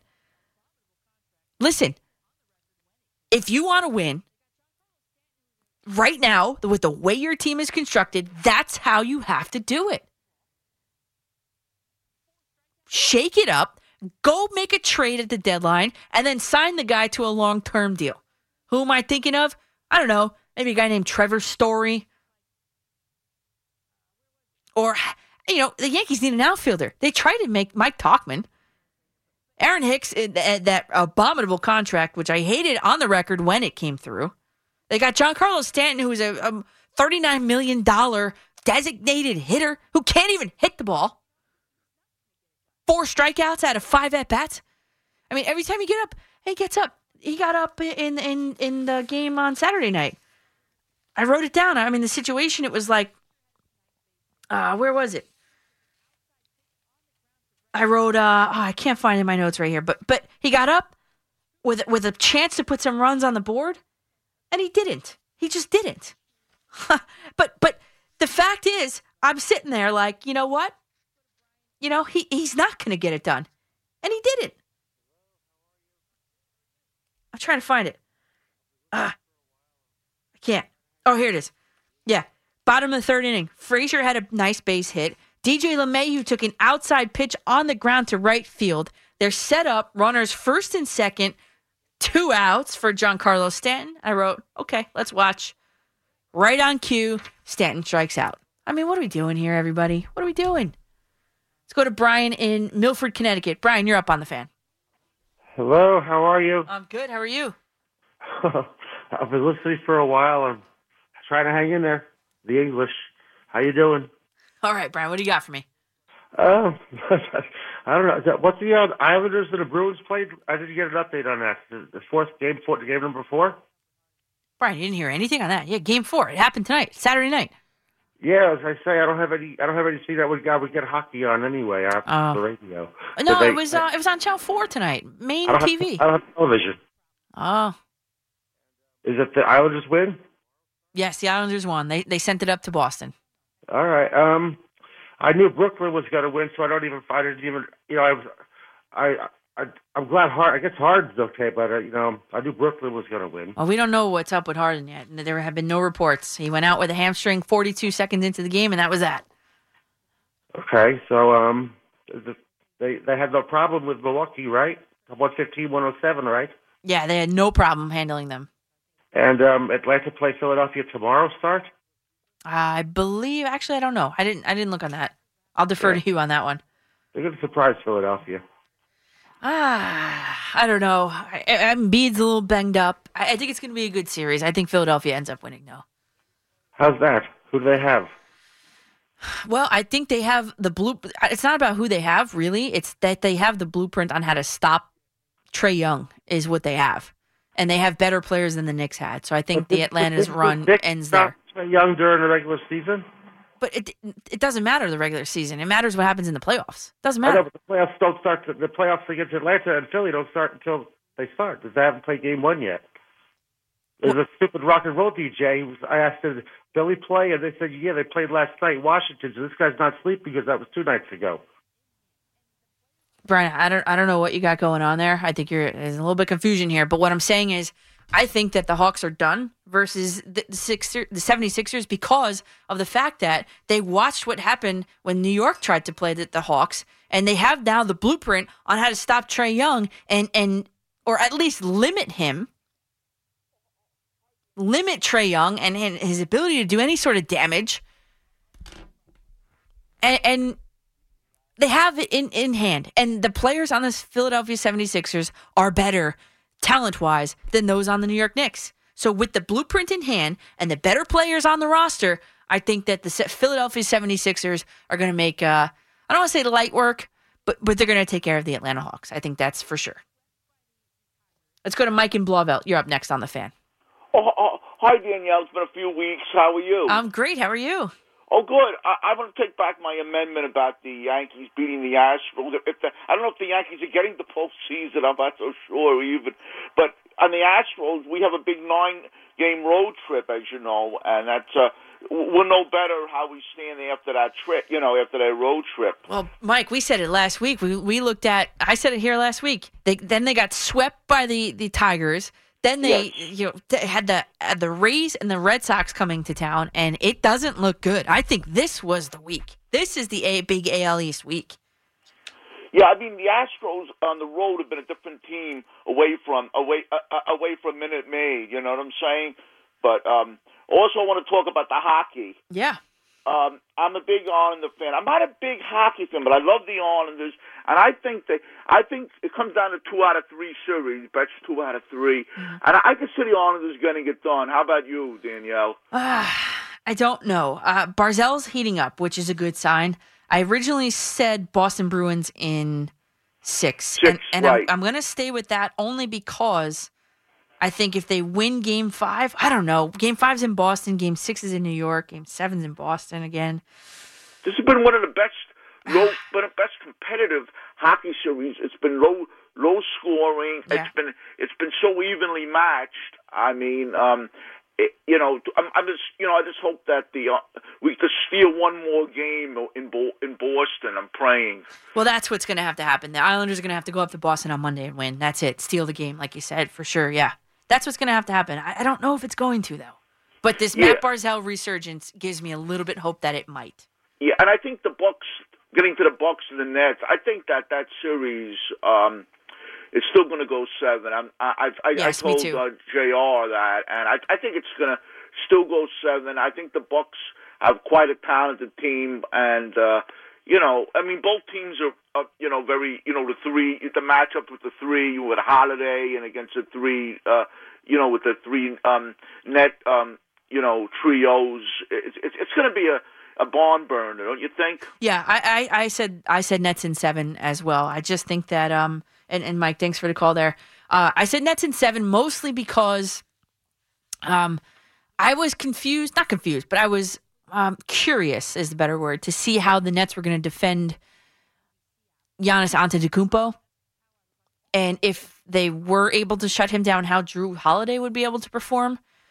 But even without James Harden, I mean, it- was like a no contest. I was like shocked about how easily the Nets were able to breeze through that that game. And again, I was watching. I had quite the setup. I was watching the the Yankees and the Nets on split screen on the TV, and then I had the Islanders on the NBC app on my phone, and that's how I was watching all three at once. And my laptop open, taking notes on all three of them. So there's a potential that I missed a play here or there, but I think I got them all. But and the other thing, so again, I'm going Nets in seven. I think they'll figure out, they'll draw up a better blueprint, I should say, or game plan to attack the Nets, knowing probably that James Harden is going to be out at least one more game. I don't think he comes back. Honestly, I don't think he comes back this series because they're going to need him. They didn't need him on Saturday nights in Saturday night's game, but they will need him as the competition gets more and more strict. Should they be moving on? So um, I think he, I think bold prediction here, but I think James Harden sits out at least this series. And as far as so, I'm not budging on the Nets in seven. I'm also not going to budge on the Bruins in six because I wrote this in green and italicized and bolded it for Boston. This playoffs series, their goalie Tuukka Rask, he's six and two with 2.1 average goals against and a 934 save percentage. Which those numbers, those two right there, probably the most important numbers for a goalie, right? Save percentage and goals against average. Rask's numbers are better than his career regular season average, and they're better than his career playoff average. Tuukka Rask, even though he had some injury concern early on in the series, is playing out of his mind. So I say still Boston Bruins in six. Let's go to, in the order that you guys called, Steve in North Carolina. Steve, what's up? What's going on, Coach? How you doing? Good. How are you? I told you if I was up, I was going to give you a call. Well, I'm here. I'm ready to kick. Let's go. Uh, I just want to say real quick before I get to the playoffs for this week, uh, from this past week, can I have three minutes of my life back? That was one of the weirdest phone calls that I've heard in my life from Brian. Come on, I- dude. It's 2021. I know. I was trying to be really patient. I, I, I whatever. It's fine.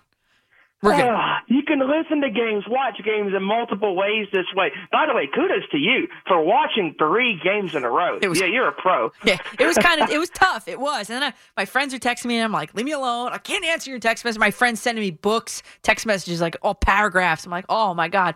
All day, all day you don't text me. Now that there's just three games going on, I got four. I'm watching four screens, and you have to be texting me these paragraphs. I can't. But and I was doing that much. too, and I was eating dinner, so I was a five time multitasker tonight. Wow. Look at you. You should get an award for that. Uh, like, that's awesome. All right, what do you got for me But, tonight? uh, NBA playoffs. Yeah, yeah. So uh, I totally agree with you on the Lakers this week when it comes to specifically game number five because why does LeBron James, with five minutes left to go in that fourth quarter, leave the game? Like oh, that he is so Steve, yeah, he had to get his treatment. He had to get his treatment. That's why. Come on. Yeah. Uh, come on. I mean, and then game six, why is Anthony Davis out there on the court when he was injured? I mean, I get it. He wanted to try to go, but dude, you just got injured the other day. I mean, I, I was like, he's cooked. They're done. You know, they there- are done. There's a point as a player where you have to really look at yourself and say, if I'm on the court, am I making my team better or am I making them worse? Exactly. And that is a question that Anthony Davis apparently did not ask himself. because that was the downfall, and that was I was like, yeah. When it when as soon as he was in there, I was like, they're they're going to attack him. Yeah. This is going to be bad. Duh. And and duh. And uh tomorrow's game seven between uh the Clippers and the Mavericks is very interesting. I mean. Uh, uh, who do you got in this game? Because I don't know who to go with in this game. It could be either one. I don't know. It's so hard to predict this series. I know. Who's the home team? Do you know? Uh, Clippers. I'm going Clippers in. I just, I, it's Ah, just. I got. I- Yeah, I, I know gotta it's, go it's- Clippers as well. It's one of those games, you know. It's one of those series. It's one of those Yeah. games, and I, I, I just in those scenarios, I like to go with the home team. So Clippers, it is. Yes. Cool. Good talking to you again, Danielle. Yeah. Okay, Steve. Thanks. Cool. Uh, yeah. I just when those close games occur, oh man, I just. I have to go with the home team. I think the home team gets the home court advantage. They, you know, they wake up in their own beds, things like that. I think all that matters. I really do. Although I do like the Mavericks, I do like Luka Doncic, and of course Kristaps Porzingis. I know that's uh, well sore subject with Knicks fans, but uh, he's a good player. But Kawhi Leonard, he's someone to watch.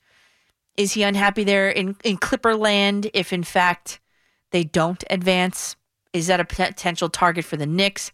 I'm not sure he's a great fit for Tom Thibodeau. I'll be honest. I don't know. But he certainly would fill a need. Uh, let's see if we can do. Yeah, let's go Terry real quick right before the update. Terry, you're up on the fan. Buona mattina, Imperatrice. Buona mattina, Terry. What's up? Well, first of all, don't forget that today is the 75th anniversary, 77th anniversary of one of the most important events in history, D-Day.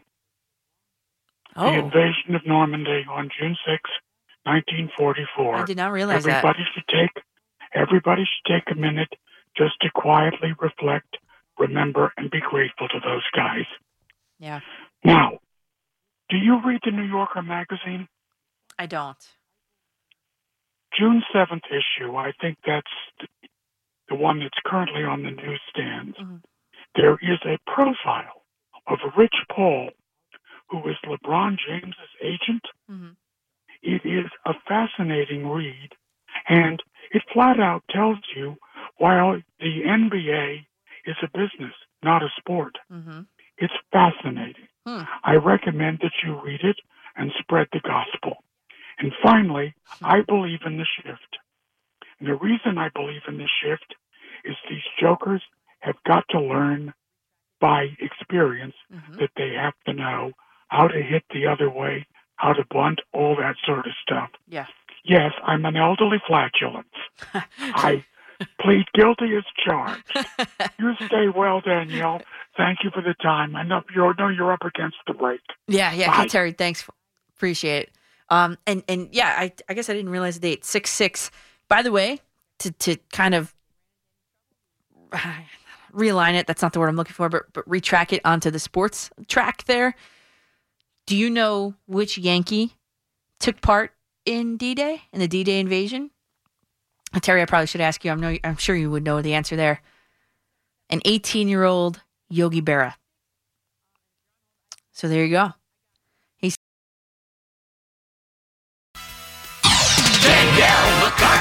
Sports Radio 1019 FM. The Fan. Welcome back to McCartan in the morning here on the fan, everybody at 4:05 a.m. on this very hot, very beautiful summer feeling Sunday morning, Sunday afternoon. It is a Brooklyn Nets playoff weekend. It is a New York Islanders playoff weekend, and it is the eh, the first time I'm on the air since the New York Knicks playoff run has come to an end. Um, unfortunately, or is it fortunate for them? If you're a Knicks fan, are you disappointed with how this season ended? Uh, for me, it's not such an easy answer. Um, I guess I would say regular season, I'd be extremely excited, and they exceeded expectations. Whereas in the playoffs, you know, once they got there, they got the four seed. You expected at least a series win. So disappointing in that sense. Got it. Islanders shipping up to Boston. The the series is tied at two to two, and the Nets. I think the most surprising thing was the Nets. I. I mean, I was kind of surprised about how handedly they took care of the Milwaukee Bucks in round one. I mean, the final score was 115 107. It, it wasn't that close, though. I mean, I wrote down in, in the, the beginning of quarter four that the, the Nets were going in like, you know, preserve mode, you know, like eat the clock mode. I wrote Nets seem to be slowing the pace as they should be, and the score was 103 88. I mean, come on. So I think uh, we have to see what's going on with Harden. I haven't seen any tweets. I just checked on the break here. But um, if you guys see anything, please send it my way. My prediction is still going to be Nets in seven. Game two is Monday at the Barclays Center. So uh, I asked my brother, I texted him, I said, hey, you want to go to game two? Not that I have any tickets. We'd have to buy them, obviously. So he said, hey, you want to go to game two? He's like, oh, I have a busy, busy week at work. My brother's a huge, huge, huge Net fan. And then he was like, oh, the lower level is like 200. So he was checking. So maybe, I maybe worked on him a little bit to uh, to get to go to game two. We'll see. We'll see what happens. And I'll get to compare Barclays Center playoffs versus Madison Square Garden playoffs. How's that sound? But there's nothing like the barn in the playoffs. That I've never been to it, honestly, but it just looks uh, crazy. If you look and see what these New York Jets players are doing, oh my God. They go crazy every time the camera's on them. What is it, Feeney, right? Is that him? He goes crazy. The guy with the mullet. I mean, it's it's just insane. It looks like it's an insane time, time. And the Islanders are giving him much to cheer about. And Matt Barzal is finally breaking out finally breaking out of his playoff slump. And we'll see if that can continue up in Boston. Let's go back to your calls 877 337 6666. Dave in Commack, you're up on the fan. Hey, how are you? I'm great. How are you? I'm an Islander fan, which you already know. Uh, and I've got cautious optimism, and I'm going to go against the grain and say the Islanders win in Game Six. However, if they let it go to Game Seven, my old philosophy is that you take the opportunity while it's still available. Uh, they don't win it in Game Six, I think they lose it in Game Seven. And the primary reason why I think they, you know, if they do, if they don't make it to the series that goes to seven, and they lose, is because you mentioned something I've been saying all along, and that is Varlama gets caught out in front, two feet out in front of the net, leaving a wide open net. And he has a bad habit of doing this. He did it last year in the playoffs against Tampa Bay. He did it in the regular season, and he's doing it now also. Yeah, Pastrnak. And, if anybody missed it, it was he was he was maybe I would say three or four feet out in front of the goal, and Right. Pastrnak got a uh, what was it rebound? he does right? that all the time, and, and I'm surprised that Trotz doesn't tell him, listen, you got to stay in the net. Yeah. I've been saying that for a whole year already. Yeah. And uh, and uh, say, Sorokin, it's like monkey see, monkey do. Does the same thing because he probably sees the other guy doing it. Meanwhile, Barry Trotz, basically, evidently, he doesn't tell them anything.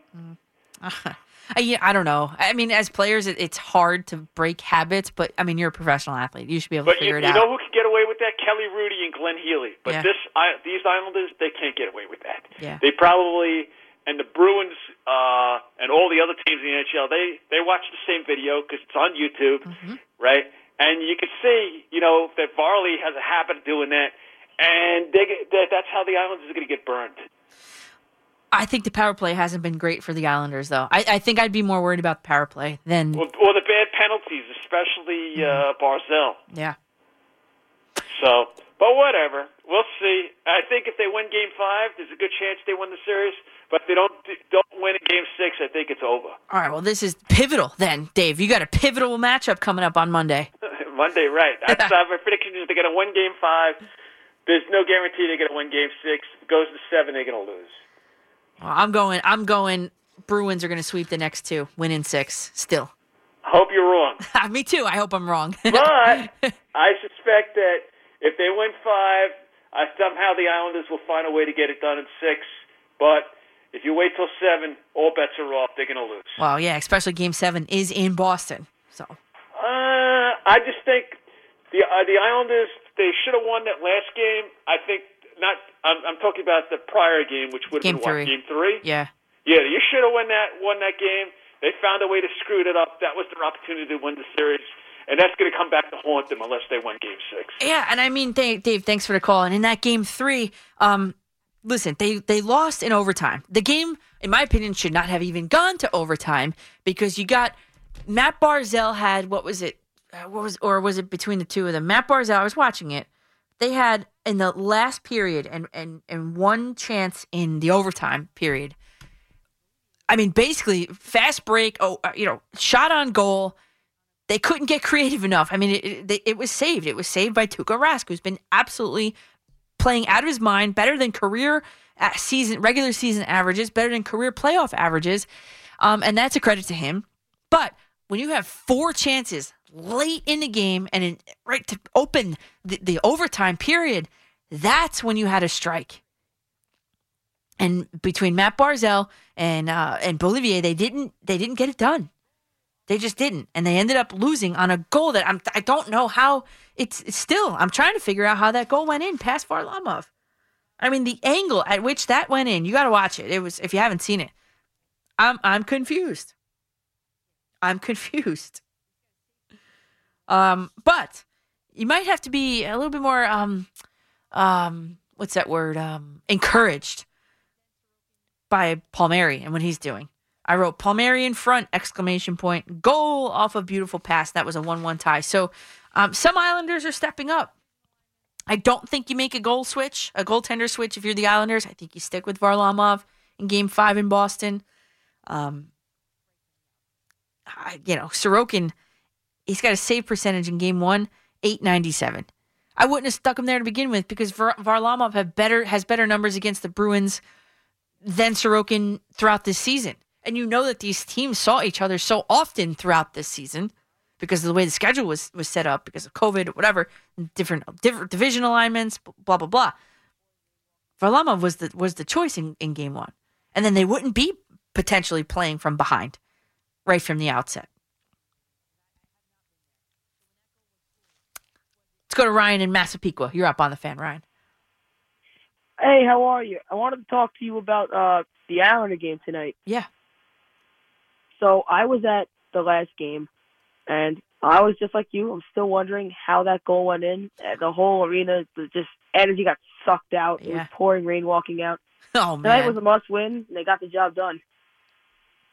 Yeah. eh, So so uh, talk to me about the energy in the in the arena because I, I have not been there. So when that goal was scored, was it just disbelief? I mean, wh- what was going on there? What were people saying to each other? Oh, pe- people were really angry. There were, I'm surprised. There's a decent amount of Bruins fans there, but when Barzal scored that wraparound, it gave everyone like a little bit of life. The arena just got so loud, and then it, it it just got sucked out in overtime. And I think they outplayed them in overtime. I think they out they outshot them like eight to two, something like that. But that I, no one thought Marchand was even going to shoot the puck. I It was- know. it, it was crazy. I I know it was like the fastest slap shot I ever seen in my whole entire life.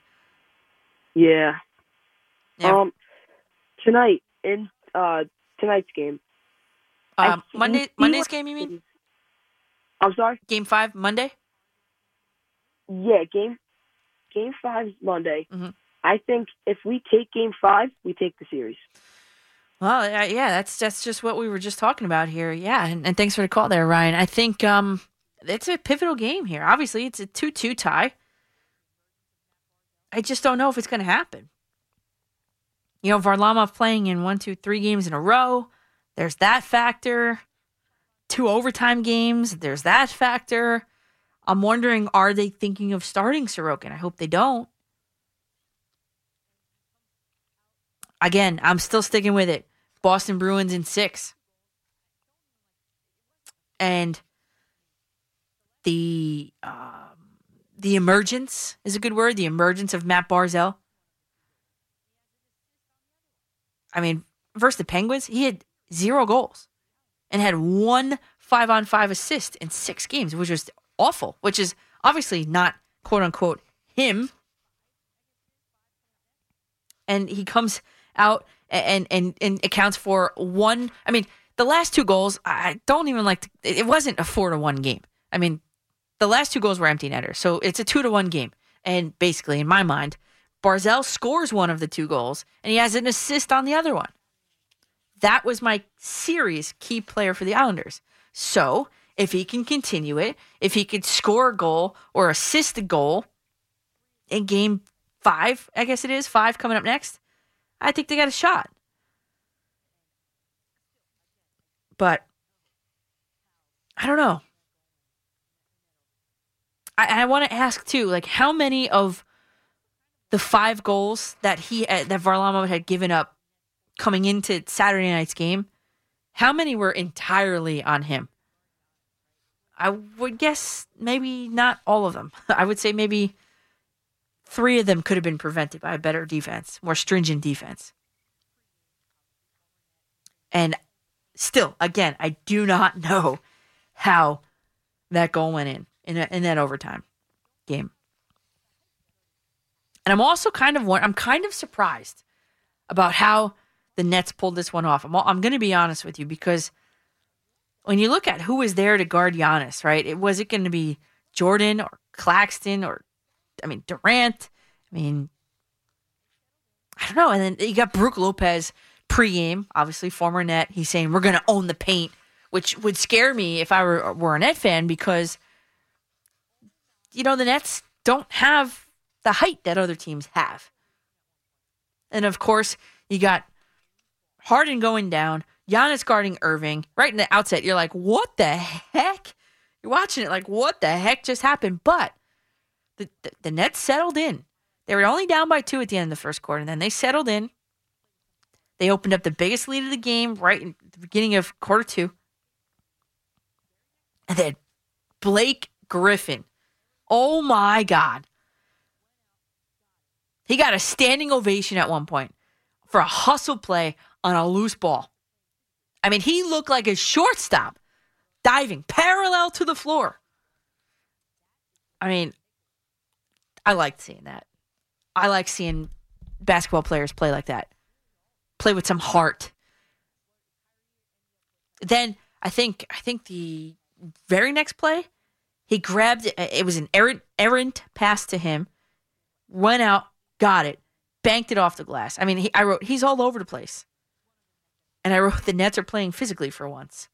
And a few times I wrote in my notes the Nets have pretty good ball movement. I think that is the biggest takeaway from this game.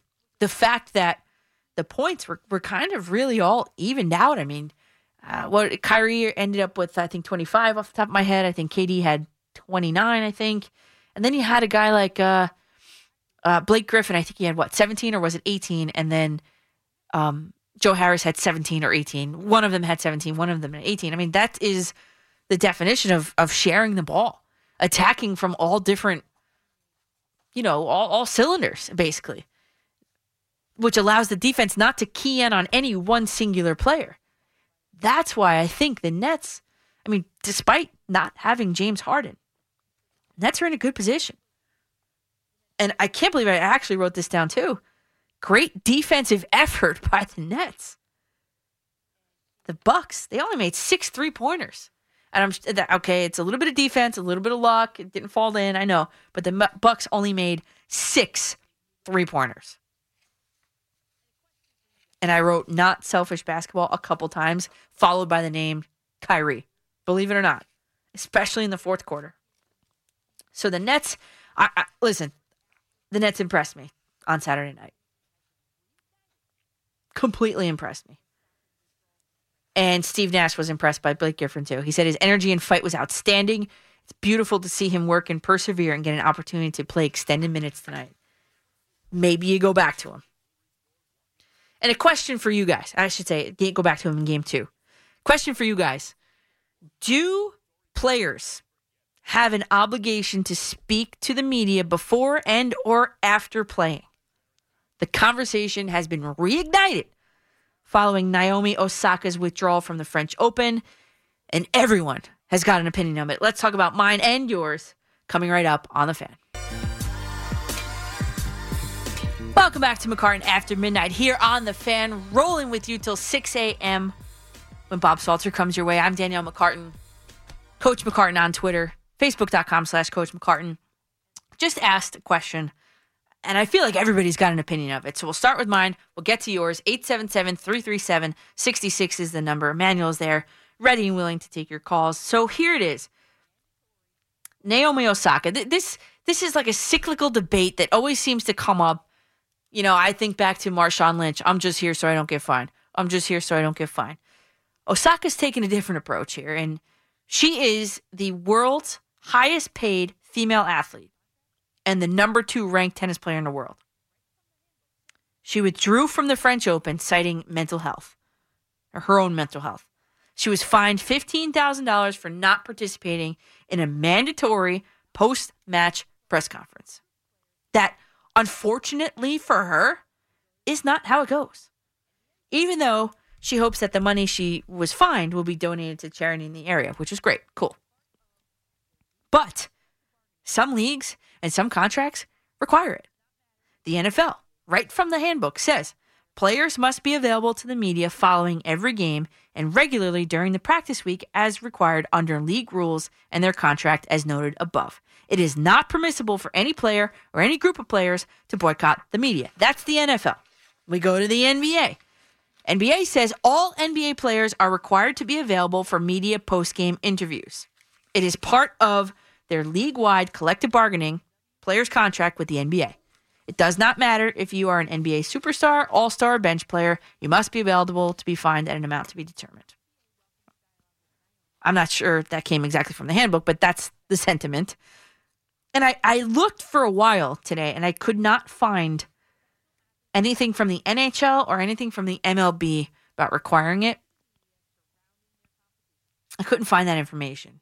But what I did find was the Women's Tennis Association, the WTA, in a statement said athletes have a responsibility to speak to the media. The WTA welcomes a dialogue with Naomi and all players to discuss possible approaches that can help support an athlete as they manage any concerns related to mental health, blah, blah, blah. Professional athletes have a responsibility to their sport and to their fans to speak to the media surrounding their competition, allowing them the opportunity to share their perspective and tell their story. And I could not have said that better myself. And I think I don't want to bemoan or bemean her by saying she's a young player, but when you look at what Rafael Nadal had said, he said, I think he, he obviously gets it because he said, without the press, probably we will not be the athletes that we are today. We aren't going to have the recognition that we have around the world. Obviously, tennis is a global sport, right? And we will not be that popular, no? So Nadal gets it. He understands the symbiotic relationship between the media and the players and the teams. But I found a caveat here. There's a New York Post article out there that alleged that Naomi Osaka, who is Japanese, allowed herself to be interviewed by a Japanese outlet, a Japanese broadcaster, that pays her for her time, access, and words. That's from the New York Post. That is an entirely different conversation. Because is it about the mental health, which I sort of understand, but you still have an obligation to fulfill? Don't forget. Or is it about paying for access? Because that New York Post article made me go in a whole different direction. But obviously, I do wish Osaka well. I hope she gets the help that she needs in order to return to the court. The sport needs her, and likewise, she needs the sport. That is the symbiotic relationship. Also with the media, that is a symbiotic relationship. Because, like, for example, tonight, we're spinning a narrative about the Yankees and how they have, you know, taken on the persona of their manager. And it's been, you know, pretty pretty laissez faire, pretty nonchalant. Oh, we'll we'll uh we'll get to it. We're the Yankees. But if you're a player on that team, wouldn't you want to come on? Wouldn't you want to call me up and say that's not right? And there there becomes the narrative being changed. So Osaka has the ability to change the narrative. If it's in fact about her mental health, which it's a it's a real thing. But after I read this New York Post article, she allowed herself to be interviewed by a Japanese broadcaster that pays her for her time, access, and words. That's an entirely different conversation. So you know my stance on it.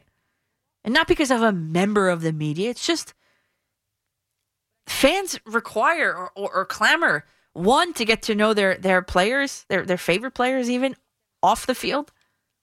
And two, I don't know, I just feel like sometimes things need explanations. And I know the Yankees fans are fed up right now with the explanations that their team is giving. Like, how many times do you have to hear Aaron Boone give the same exact press conference after every single loss? You know? But I just think that it, it builds in a little bit of accountability, et cetera, et cetera. Let's go to your calls. 877 337 6666 is the number. And let's go to Kevin in, wow, Houston, Texas. Kevin, you're up on the fan. Hi. Hey. My opinion on this is if she signed the contract, if she knew what she was getting into, and like you said, she's willing to talk to other media outlets, then why is she kind of pulling this on the French Open? And the immediate thing I, I, I, think too is Zack Greinke, who Mm-hmm. had his own issues, Mm-hmm. but he he thought through it, right? Right. And but at the same time, I kind of see this sympathy among the public about Britney Spears and the media kind of ruining people. So I'm kind of I don't know. I'm mixed. I'm both ways. Uh, what do what do you think? Yeah, I, Britney Spears is, is a really good point. I never thought Britney Spears would come up on here, except, um, and you think of and Kevin. Thanks for calling. Think of like uh, Princess Diana, things like that. Um, they just they they never signed a contract though to have to give their opinions. They're not part of a league where they have to give their opinions pre-game, post-game, during game, etc. And I think I- my mind just went to Britney Spears shaving her head in that um in that barbershop that night. There's a lot of other things going on there, but let's stick to the sports. I got to tell my friend. My friend is completely. I I might text her on the break. I, I hope I don't wake her up, but she loves Britney Spears, so she's gonna be so happy that you brought that up. But like you said, Zack Greinke dealt with it. He has his own issues about dealing with the media and talking with the media. It's one of the main reasons why I think he didn't want to come to New York. But to, I don't know if it's fair to compare Greinke and Osaka because Greinke, sure, you know he's he's when he speaks in baseball, people listen. I think he plays in Houston. Osaka is on a world stage. I get it. I get it. But with anything, if you agree to do something, if it is part of your duties and responsibilities, then you have to do it. You have to honor it. You have to find a different way to do it. If she gets up there and reads statements, that could be a, a, a you know a way to, to deal with it. If she has someone prepping answers for her, here, I think they're going to ask you this. She can always say, like Marshawn Lynch, I'm just here so I don't get fined. She can always say that. Things like that. I mean, it worked for him, didn't it? He didn't get fined. right? So I, I just, I'm just trying to offer all kinds of different alternatives because you know what? The sport of tennis is missing its highest paid female athlete, the number two ranked tennis player in the world, and it's it's suffering. The game is suffering for a young, exciting player like Naomi Osaka. And again, it's it's part of like collective bargaining agreements. It's part of league agreements that you have to do it, whether you like to do it or not. I'm sure most players don't like to do it. I'm sure. I've never asked the question. I don't know if that would be able to be repeated anyway, even if I did. But you just watch their body language. I was watching the other night, uh, Kevin Durant after the game. As soon as they said uh, that, you know, okay, you can go, he jumped out of the chair. You know, he jumped out. And I think Osaka once said too about, think she said about how having to answer the same question over and over in, in different, whatever, in different ways that it's being asked. I mean, yeah, that's part of it, I guess. I don't know. I'm j- I just listen. If it's part of the agreement, you have to deal with it. And that's it. And so we'll see what happens with that. Listen, again, if it's really a mental health thing, I, I, I hope that she gets the help she needs for sure. And uh we'll see. Manu, what do you think about that? Do You think she should just she has to honor it, no? I think athletes have to speak to the media before and after games. Now, I think people should be sympathetic to mental health and athletes having a voice and, and kind of having that level of agency. I think a comparable situation, as you alluded to, is Kyrie Irving.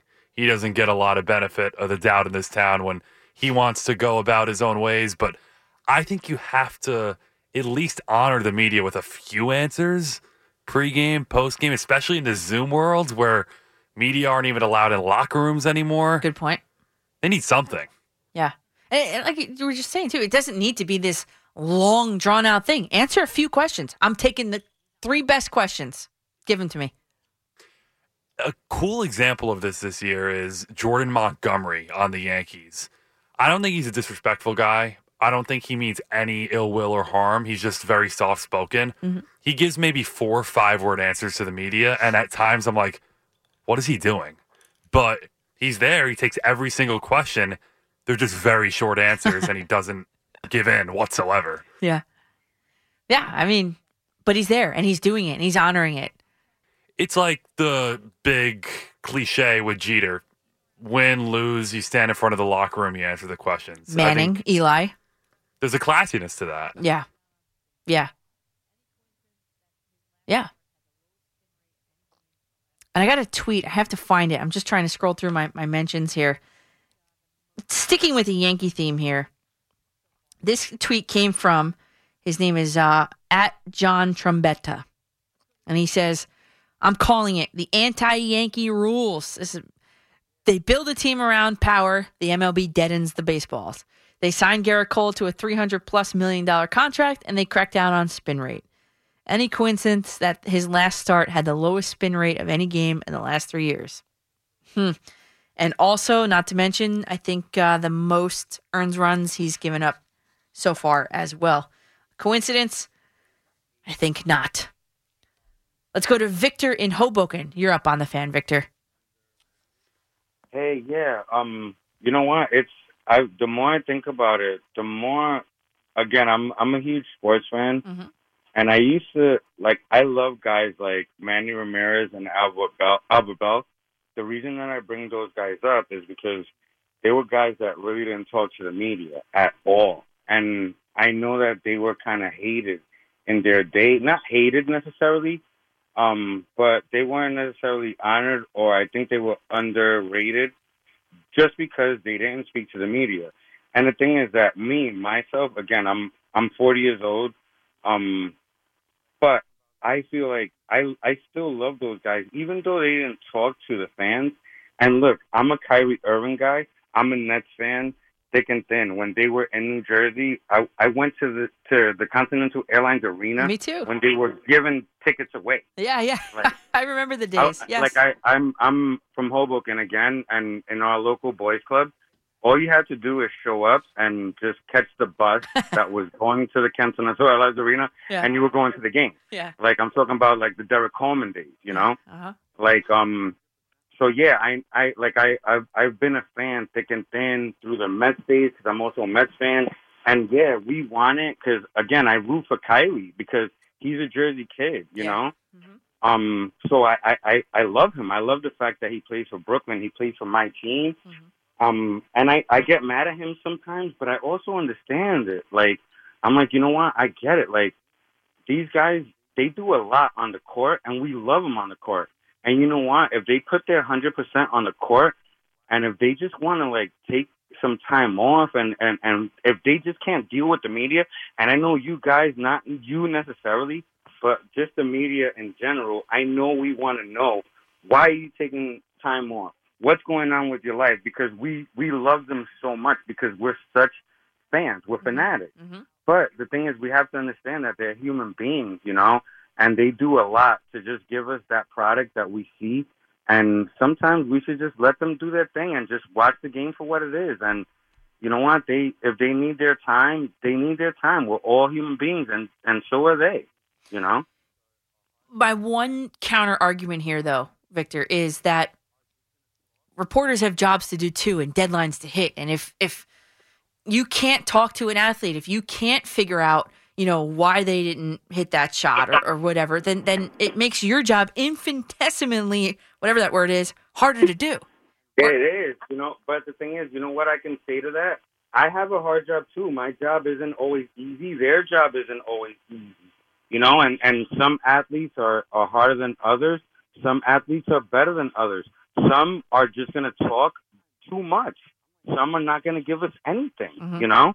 And it's like it's hard for us to pick and choose who we want. Of course, because he's so good. If he wasn't that good, we wouldn't care what he has to say, you know.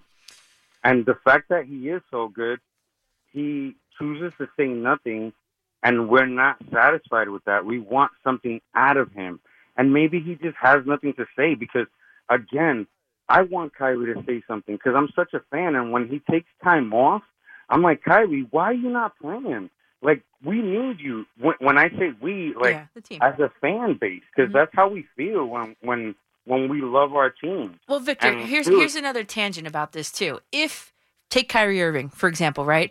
If he doesn't get out there and explain what's going on, even in the most vague terms, doesn't he run the risk of having everybody write the narrative for him? I wouldn't He want that. does. And and you know what? That narrative has already been written. Right.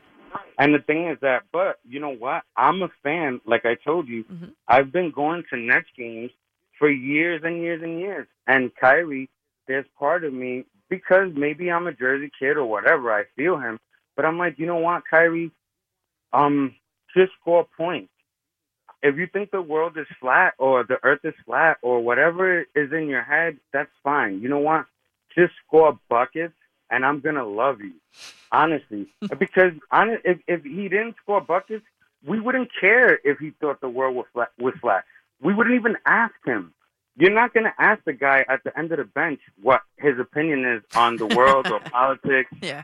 Right? Yeah. But we care so much about Kyrie. We want to know so much how he thinks. He's so intriguing to us. You know what? Let's take a step back. Let him just play basketball. Like, and and again, it's not like I hate that whole shut up and dribble because guys talk too much. Guys don't talk. It's like, what do you want? They're, they're, they're such at risk too of saying the wrong thing because everything is going to be diagnosed and dissected. Because if he doesn't say something, he's going to go against one fan base. So sometimes for them, it's like, damn, it's better off to just stay quiet and not say anything. That No. way, I don't hurt anyone, and and like you know. Yeah, no, You Victor. have to also think, and we also know that Kyrie, like maybe he's not putting it out there, but it doesn't take the a genius to know that he deals with a lot of it, and a mm. lot of those political things he takes more serious than other players. Yeah. And maybe when his career's over, he's gonna go on to do great things. Maybe he's gonna retire early and do something so positive. We don't know that, but you know what? When the guy is out there on the floor, he does his thing. And me, as such a diehard net fan, I want that. I I do. I kind of want an explanation, like why why why didn't he play yesterday? What happened? And he doesn't say anything. But I've gotten to the point where I'm like, you know what? It's okay because I don't tell everyone my problems, and it's okay if you don't tell anyone your problems. I know we want to know, but you know what? At the end of the day, we want to see you win and score. And if you can continue to do that, we'll be happy. I think we'll be happy. I think so too, Victor. And thanks for thanks for the insight there. Just the final thing on that is if if I were an athlete, I would want to set the narrative straight myself rather than I don't know, just have someone spin the narrative for me and then have to get out and then correct it anyway. I would just want to get out there and just do it, say it, be part of it. And then then you could take what you want, but at least I've said it.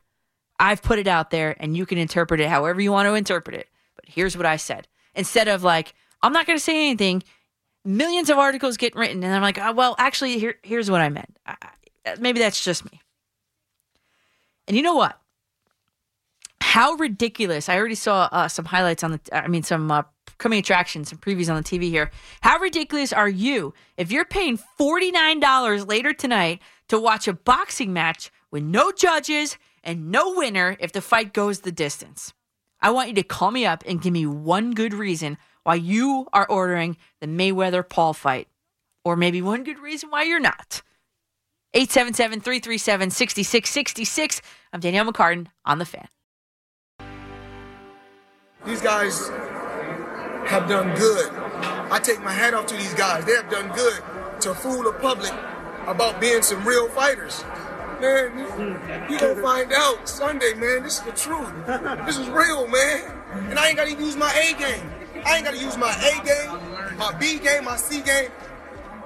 I can use my Z game. You know, you gotta hit him hard. Ain't gotta do nothing. And the result's gonna be the same. That's why I keep saying all day. Those are some fighting words over there from uh, Floyd Mayweather, audio courtesy of the Pug and Cop show on the Athletic. That's an athletic podcast. Um, so listen, I like that quote from Mayweather because it really sums up what at least I know that I'm thinking. No way this Logan Paul dude is for real, right? I mean, how do you enter a fight with Floyd Mayweather? I don't care how old he is, with one, exactly one fight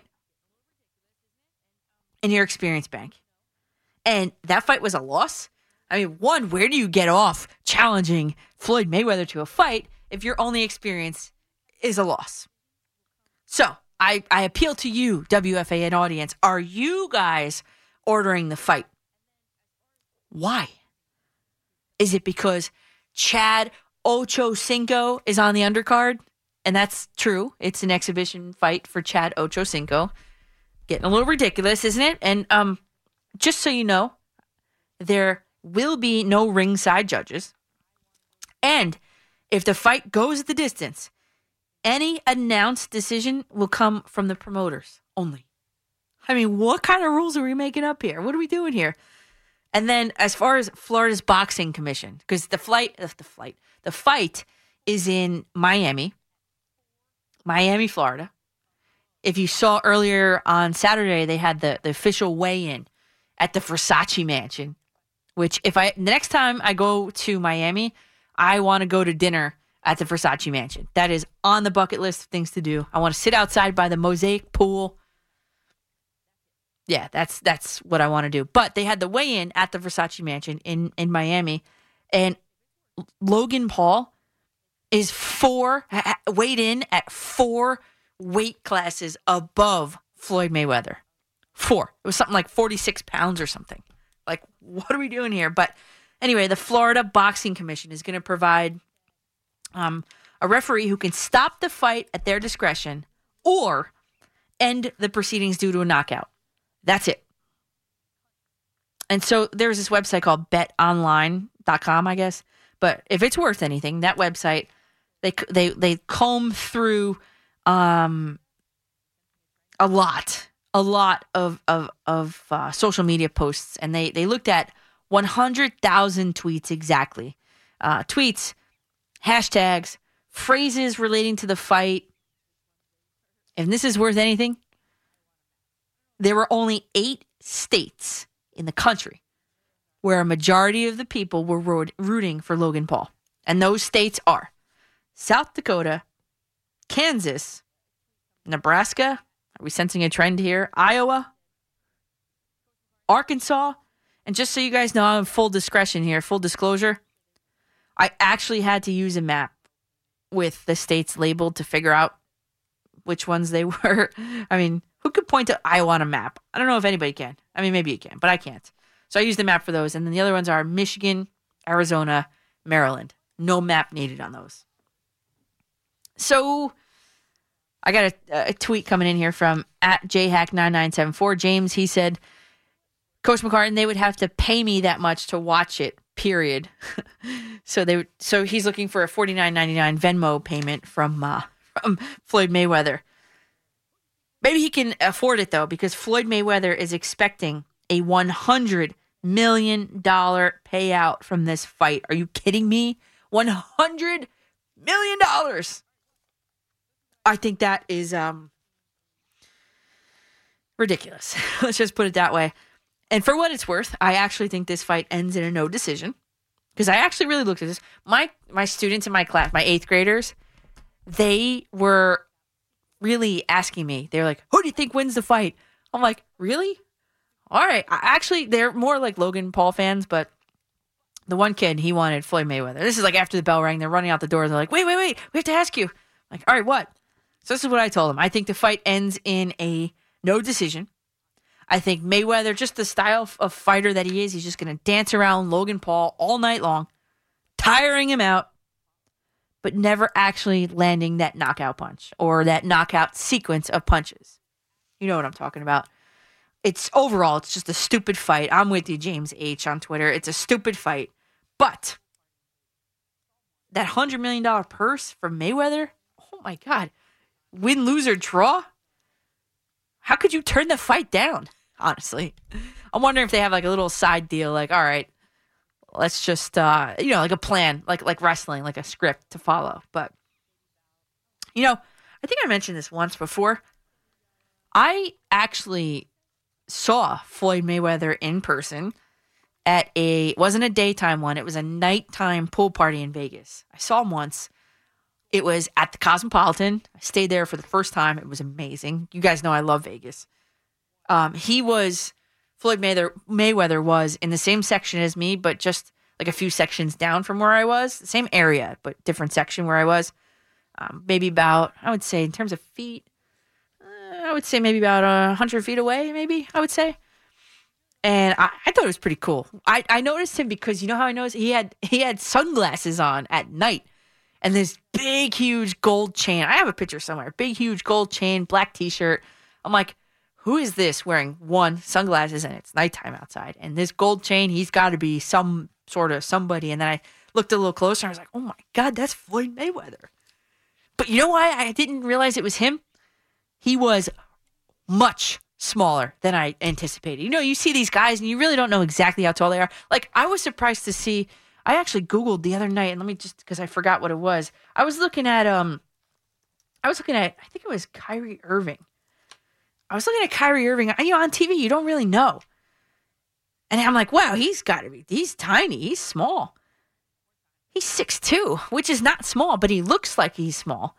Kevin Durant being 6'10", which I don't know, on TV you just can't tell. Mekhi Becton, unless you see him in person, you can't tell how big he is, right? So again, you can't I mean he's a boxer, he's buff, you know. You don't know how tall he is. Floyd Money Mayweather was much smaller than I anticipated him being. So I went on the internet. I checked just to be sure. Again, one more time, before uh, before I went on the air tonight. The internet says Floyd Mayweather is six eight, which me with five three with sneakers on, and that that night I had heels on, so you know what, three inch heels. So I was about five six, and he was five eight. You know, we were about the same size, honestly.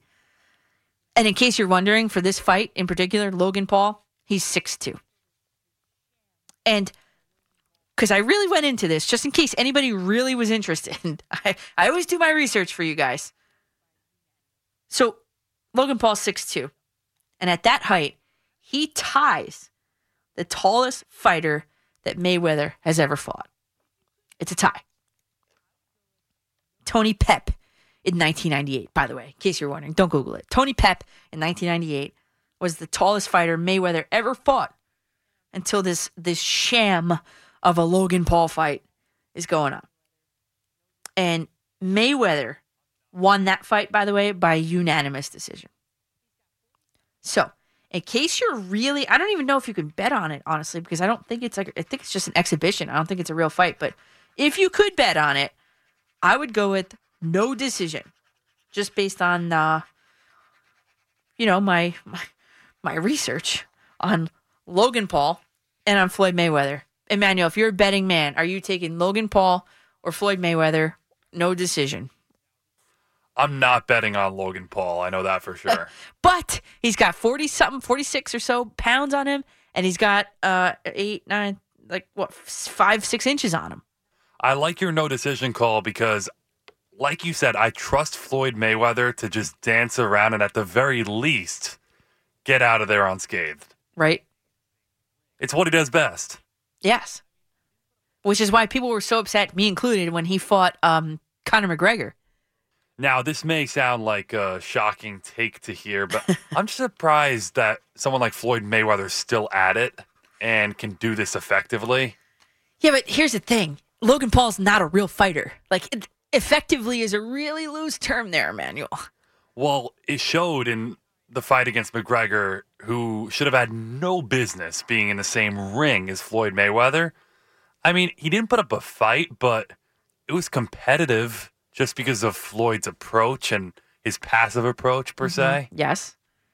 So I was impressed with McGregor. Now, a lot of boxing experts would say, you don't know what you're talking about. Yeah. Uh, you know, McGregor never had a shot, but I was impressed because he kept it going. It was prolonged. Or was it sort of, I always think of it, was it like sort of agreed upon that, all right, I'm going to give you to the round three and then I'm going to lay the smack down on you? See, I like how you're thinking. I think that all of this could be premeditated completely. This fight, I think, is totally fake. This particular Some one. of these are completely fake, and the organizations don't even dodge around it. This might be one of those where they try to make you think it's real, but it's not real. I don't know. I don't know. Logan Paul, he has one fight of experience ever. And you're going against Floyd Mayweather, who's like never lost a fight, basically. So you think Logan Paul, for all his audacity here, would agree to something where he knows the outcome? He knows what's going to happen in For this fight. multi hundreds of millions of dollars, whatever he, I don't know what he's making off the fight, but I would certainly. Well, it's a good point. If I had You to dance around with money on the Floyd, line? yeah, if I had to dance around with Floyd Mayweather for for 20 minutes in a ring, and I would do it. Guaranteed paycheck. Yes. Makes you think. Mayweather's getting a hundred million dollars. What would you do with a hundred million dollars? I was thinking about that too. What would be the first thing I would do? Wow. I, I don't even know where I'd start. The funniest part, by the way, of the Mayweather McGregor banter before the fight actually happened was the bankruptcy uh, chance towards Mayweather because he's getting a $100 million out of this fight. Yeah. He may not even have it for that long, for all we know about his record. Yeah. Well, he had some nice gold chains there at the Cosmopolitan that night. Living large. Seriously. I don't know. I probably would go out and get myself a nice gold chain and a Lamborghini. It is cool to know if you got a $100 million, you could just live the rest of your life however you'd like. You would never be forced to do something, let's say you didn't want to do or, or have any uncertainty about what you want to do. You just live life to the fullest because you know you have that security. I think that's the best part. And the guaranteed purse to take on a stupid fight. Right. You could just be Paul if you want to be. Yeah. And people, are, I, I, I just, if if you are ordering this fight, I would be, I don't know, I want to know why. Forty nine dollars, I I could do a lot better things with forty nine dollars and order this stupid fight. And Chad Ochocinco, come on, Now, do you know if you could get any sort of black market type stream? I'm sure you could. I That's the only way I'm watching this. I'm just, I don't even know how to do any of that. I'm afraid of getting caught, honestly. So I'll just watch for the tweets. I'll probably find out from one of my friends, hey, here's a link or something. Yeah. And then that would be the only scenario I would end up watching this fight. Yeah, I'm uh, I'm afraid of that. I got uh, John Ross. He's just tweeted me. He goes, "Who the hell is Logan Paul? Maybe I'm old." let let Degrom fight. He generally doesn't lose. See, it's better for the sport, like you were saying, if there is some sort of competition here, if it drags out and both parties get paid. I don't know. I have no idea. I just I, listen. If you are really into it, I gave you the breakdown. I told you what I think, and you guys could take me for what I'm, it's worth, or you can just be like, "This is a ridiculousness." And so I don't know. So um, okay, we are headed into our final hour here on the fan. Uh, McCartan in the morning. We've got a Nets playoff weekend. We've got an Islanders playoff weekend to talk about. The Knicks are done. What happens to them? Where do they go now? And the Yankees, what is up with the New York Yankees? Are is this who they are, or will they ever come out of this this funk that they've been in? Oh, it's just April. Oh, it's just May, and oops, all of a sudden it's June, and the Yankees are really on the outside looking in, or I should say, looking up in the standings in the AL East. And don't look now, but the New York Mets are uh, are, are really comfortably ahead in the NL East. Conversely, beating the uh, the San Diego Padres earlier. I should say a couple hours ago. Really, I, I think the game ended at one. Performance by none other than who who else? The aforementioned Jacob DeGrom. So. It's your final hour to get aboard. 877 337 6666 is the number.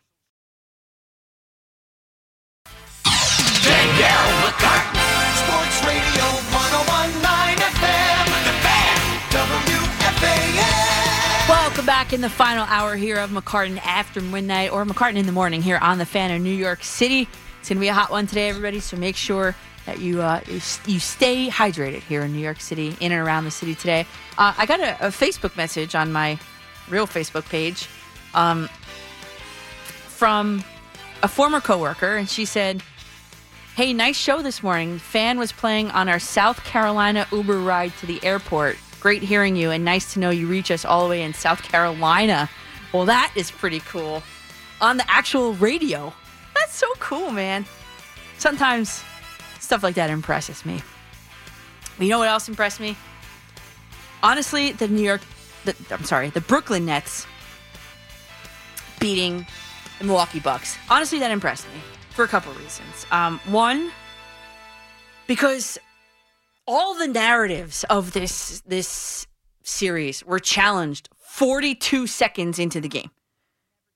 Everything came to a grinding halt when one, you saw that Giannis Antetokounmpo, with his 85 foot wingspan, was set to guard or was guarding Kyrie Irving, who we just established is 6'2. Um, that was a complete mismatch. mismatch.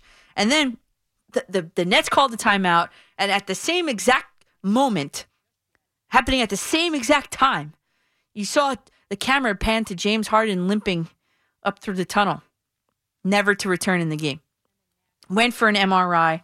I'm going to quickly just check Twitter. I don't think I saw any updates on Harden.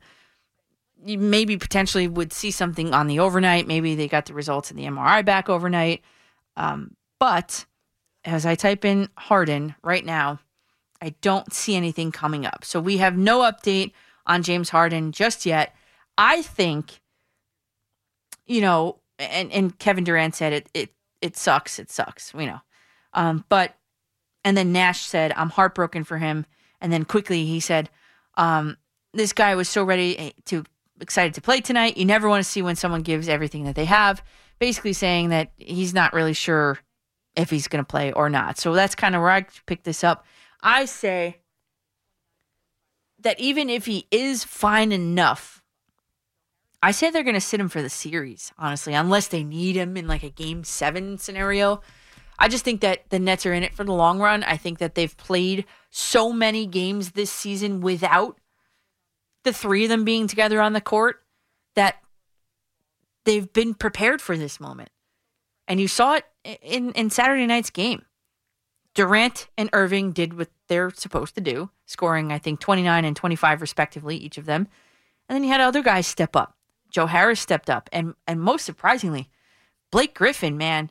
Blake Griffin got it done on the offensive boards. I'm on the offensive uh, side of the ball and on the defensive side of the ball. And probably to me, most impressively, was on the defensive side of the ball. The guy was hitting the floor, wrestling on the floor for loose balls. I mean, it, it, it's it was just so refreshing to see on this Nets team that you know all season long. We you know I had everybody on from the I Frank Isola on from the Yes Network. I had on um who else? Michael Grady from the Yes Network. I had on Richard Jefferson. All all these guys all these people they're, they're talking about you know yeah the Nets defense yeah you know. And then all of a sudden like like a light switch it just got turned up turned on during this particular game and, and potentially this series. And it started with Blake Griffin. He was the catalyst. And his offense, and, and, and as a player too, I was always a defensive specialist. That was my job, right? I, I, I knew I couldn't score like Steph Curry. You guys, I told you that before. But when I was really good and excelling defensively, my offense picked up because of it. And I think that's what you saw happen in Brooklyn earlier on Saturday night. So I just think that they did a fine enough job on Giannis Antetokounmpo. But to me, I, the reason why I was surprised that they ended up winning that game was because because of their level of defense, right? I just didn't know how it was going to match up against a guy like Antetokounmpo or a guy like Jrue Holiday. And they did fine. The Nets did fine. It's even with Harden going down. So I'm still sticking to this being a seven game series, even though the Nets really handed, handedly, easily handed a, a loss to the Bucks uh, Saturday night. I know the final score was 105 107, and if you, you're tuning in, maybe you didn't see the whole game, maybe you're just looking at me like, well, 105 107, that's kind of close. That wasn't a handed loss to them, but you know what?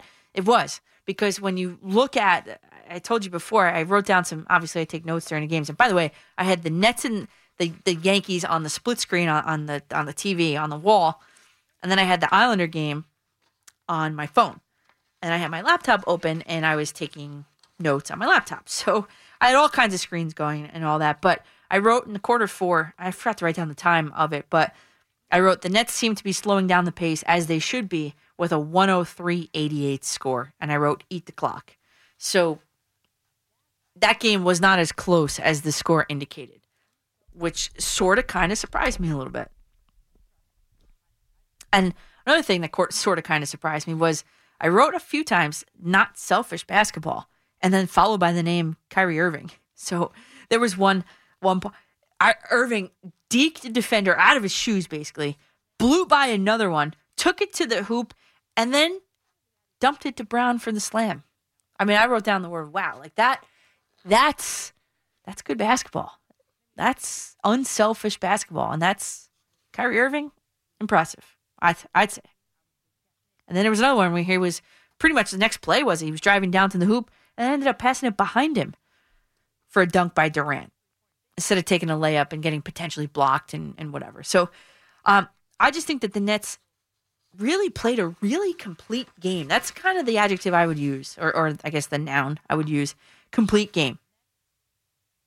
And maybe another key word was, and especially in terms of Blake Griffin, maybe gritty. I would go gritty. I would go definite team effort. I mean, the Nets forced the Bucks into making 14 turnovers and only six three pointers. They the Bucks shot 20% from three pointers. So I just thought that, especially with Harden going down, it was they were going to run into a wall, but they did not. And the Mets, another stellar performance from Jacob Degrom. I mean, what could you say? We had on Wayne Randazzo with a live call in after the game, which is one of the, the, the perks of being on at this time because when the game ended, was at like 1.38 in the morning, you know, we knew he was coming on. So, you know, we, we got him on. We got him on the hotline and he called in and gave some great insight on not only Jacob DeGrom, not only Francisco Lindor, but really, I mean, it's been 20 years to the day almost. Well, yesterday, I guess, Saturday, that uh, David Wright signed with them or, you know, with the Mets. So he gave great insight on just some some stories behind the scenes stories about David Wright. So if you guys want to go back and listen to that, well, it was at like 2:35 he called in. Um, but don't do it now. We have the rest of the show to get through. And of course, we talked about um, the MLB and how the memo went out about Saturday around, I don't know, three or four in the afternoon. That the, reports came out that the MLB is going to be cracking down on foreign substances. And you know what? Good. They sh- as they should be. Because the game has been completely uh, I mean, I'm a big baseball fan, uh, baseball lifer. The game has been boring. Strikeout, home run, walk. That's it, really. So the pitchers have such an advantage, such an advantage about what's going on here. So, you know, so, uh, I think the MLB's given them 10 to 14 days. That's it. Clean up your act in the next 10 to 14 days. Then they're going to start enforcing suspensions on pitchers. So, I, I mean, overall, it's a good idea. It's going to, you know, put a little more action back in the game, right? Because the pitchers aren't going to have so much control of, of, of what's going on. Because pitchers are experiencing strikeout rates at a literal historic high, at batting average are at a historic low. What's the main thing here? The pine tar and all the other sticky substances that they're using. And this is different than the let's just ban the shift debate because it's a strategic move in terms of positioning players in and around the field. That's the shift. But foreign substances have been outright banned in Rule 6.02c for, for a long time. I mean, maybe forever, but definitely for a long time. And yes, you could say, yes, it's been happening forever, yes. But the I don't day of reckoning, I don't want to say it like that, but but baseball is under a transformative juncture here because in the age of smart baseball and analytic driven baseball, only now have pitchers and have teams been able to really capitalize in terms of spin rate. And so, whereas it could have been going on in the 1970s and 80s with the pine tar and all that, they didn't have the knowledge that that exists now to the extent anyway that it is now about quantifying spin rates on pitches and and et cetera, et cetera, right? And, and in case you're wondering, what does a spin rate do? What is a spin rate? Well, you know, the number of revolutions that a baseball goes through before it gets to the plate is a spin rate.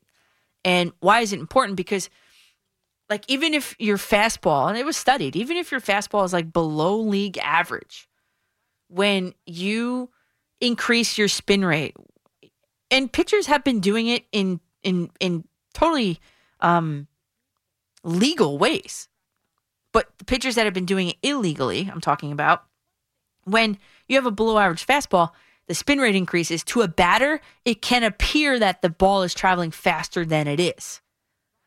Or it can create different ducks and dives and ins and outs that it, it normally doesn't do. I mean, some of these pitches you're watching, it's like, well, am I watching a wiffle ball game or, or an MLB baseball game? Some of these guys, you know? So um, I think it's a good thing to, to crack down on it. And the one thing that I don't like about it, and would you get, uh, listen, Bo- uh, Rob Manfred had set up a system for this that basically encourages the teams to rat out each other using, wait for it, video studies.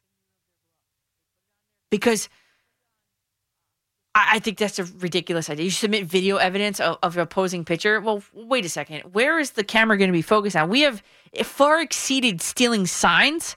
We are in a, an era where we're stealing um, the grips on, on a baseball of pitchers and the feeds. Right? So like, think about where where where they would put it.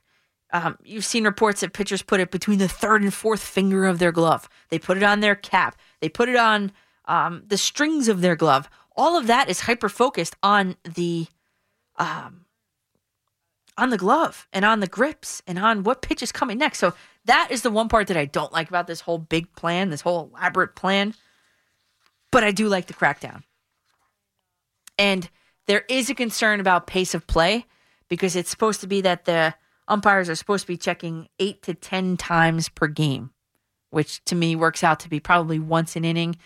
And, and I think that in a game that's really concerned uh, uh, uh, at a pivotal juncture about pace of play, this might not be a good thing. They say they're going to try and do it when uh, when the pitcher's are coming off the mound or going onto the mound. Just check it real quick. Sure, but it, it is a concern. It, it is it is a concern. And don't forget, you guys, the Islanders play tonight or Saturday night, I should say, and they have shipped up to Boston the series tied at two two. And I told you, game one, I would start Varlamov over Sorokin. And he wants me to say, "Say Manfred sucks." He just tweeted me, "Say Manfred sucks, please." Yeah, Manfred does does suck. And when I when I realized that was when he allowed all of the Houston Astros to roam freely without any sort of real punishment. That's when I realized it. That was the end of it. So yeah, Manfred sucks. And back to the Islanders. Barry Trotz was not listening to my show clearly last week because he started Sorokin and lost the game. Then you go to Varlamov in all the next couple games, and they should have all been wins. We'll put it that way because that goal in game three in overtime, I still don't know how it went in. Still to this day. And I told you the key, last week I told you the key to this series was going to be Matt Barzal because he was pretty much non existent up until this point. Game three, got a little bit going. First playoff goal of the season. And now game four, especially with Brandon Carlo out of the Bruins uh, lineup, which is a probable concussion. I don't think we're going to see him the rest of the series. Barzal capitalized. He was the star for the Islanders. He scored the go ahead goal with 6.57 remaining in the game, and that was it. And he also assisted the other goal, by the way. And when you look at the score, to me, th- this final score of that game was two to one. It wasn't four to one. There were two empty net goals. So Barzal, my key player, came through. Remember when you used to play NHL Hitz? I think we had it for like PlayStation One. Me and my brother, when they, the player caught fire in the middle of the ice. That is Matt Barzal. Hopefully, he could take that show on the road all the way up to Boston. And we'll see. We'll see what the see what the Islanders can do. Still, I, I'm I'm not budging on the the Bruins in six prediction I made last week. I just I'm just sticking with it. Uh, call me testadura, thick-headed, sure. I'm just gonna stick with it. And you guys, we're gonna break down what the heck is wrong with the Yankees coming up in a few seconds here. 877-337-6666 is the number. I'm here till 6 a.m. Danielle McCartan with you on the fan. Welcome back to the fan at 525 in the morning here in New York City. I'm Danielle McCartan with you till 6. Want to get aboard 877-337-6666 or if you can't get through it's at coach M-C-C-A-R-T-A-N. Lots of tweets coming through. I'm seeing them. I got you guys. I'm responding to most if not all of them uh, as I always do. Quickly before we get to the call here, um, I, I just wanted to bring this point up because we talked a lot tonight about the Yankees hitting approach and their philosophical approach to hitting. Now, my next, or maybe your next logical question would be this the hitting coach, Marcus Thames. How does that guy still have a job? And that's a logical question. And so this gets even a little bit more involved here because he said this week, and I'm I, I saw it on my own. I don't know if anybody talked about it this week, but he said that he believes his players, his Yankees, are not sticking to their approaches enough at the plate in games. He said it needs to turn around. It hasn't been pretty at all. To me, that translation is I'm telling them the right thing to do. Please don't fire me. They just aren't doing it. And then the, the other, this is the second thing. It is a quote. He said, I know people think we're just preaching hit home runs. That's not what we're preaching. We're preaching you get the ball in your zone, you hit it hard. So what are you doing then? Because that's not clearly not that's not what's going on. So what are you doing then to make sure that they understand what they're doing is incorrect? That's your job. You're the hitting coach. That's the job I had as the everything coach of my own team. If they're not understanding what you're trying to teach them, then there's a problem with you. Because it's not just one or two of the pupils of the players, it's all of them. So maybe, I don't know, Marcus Thames, this is where I would kind of start with the team. I would make up a nice PowerPoint, or now it's on Google Slides, right? I'd make up a nice little PowerPoint and show the team that they are in the bottom three in the league in average runs per game, in the bottom five in the league in team batting average, in the bottom three in the league in sacrifice hits per game, in the bottom three in the league in sacrifice flies per game, and they leave the fifth most runners in scoring position on base in the league. I mean, isn't that enough to change your approach? Shouldn't that be enough to change your approach? And if it's not, then you're out of here. Because if I want to believe Marcus Thames that he's doing the right thing, he's telling them the right thing, the professional players are just not doing it, then there's no room for that sort of behavior in my clubhouse. Or, probably more likely, is that this is what they've all subscribed to. And now, you know, it's too far gone. The train is off the tracks. And what are you going to do to fix it? So I don't know who to believe Marcus Thames or the fact that his entire lineup is not producing anywhere. And I almost want to say, like, Gleyber Torres, who, who normally hits for average, you've seen it. We've talked about it. Him really trying to load up uh, on pitches. Is he being told to do that, or is he taking it upon himself to do that? That's what we have to get to the bottom of. That's what I would ask.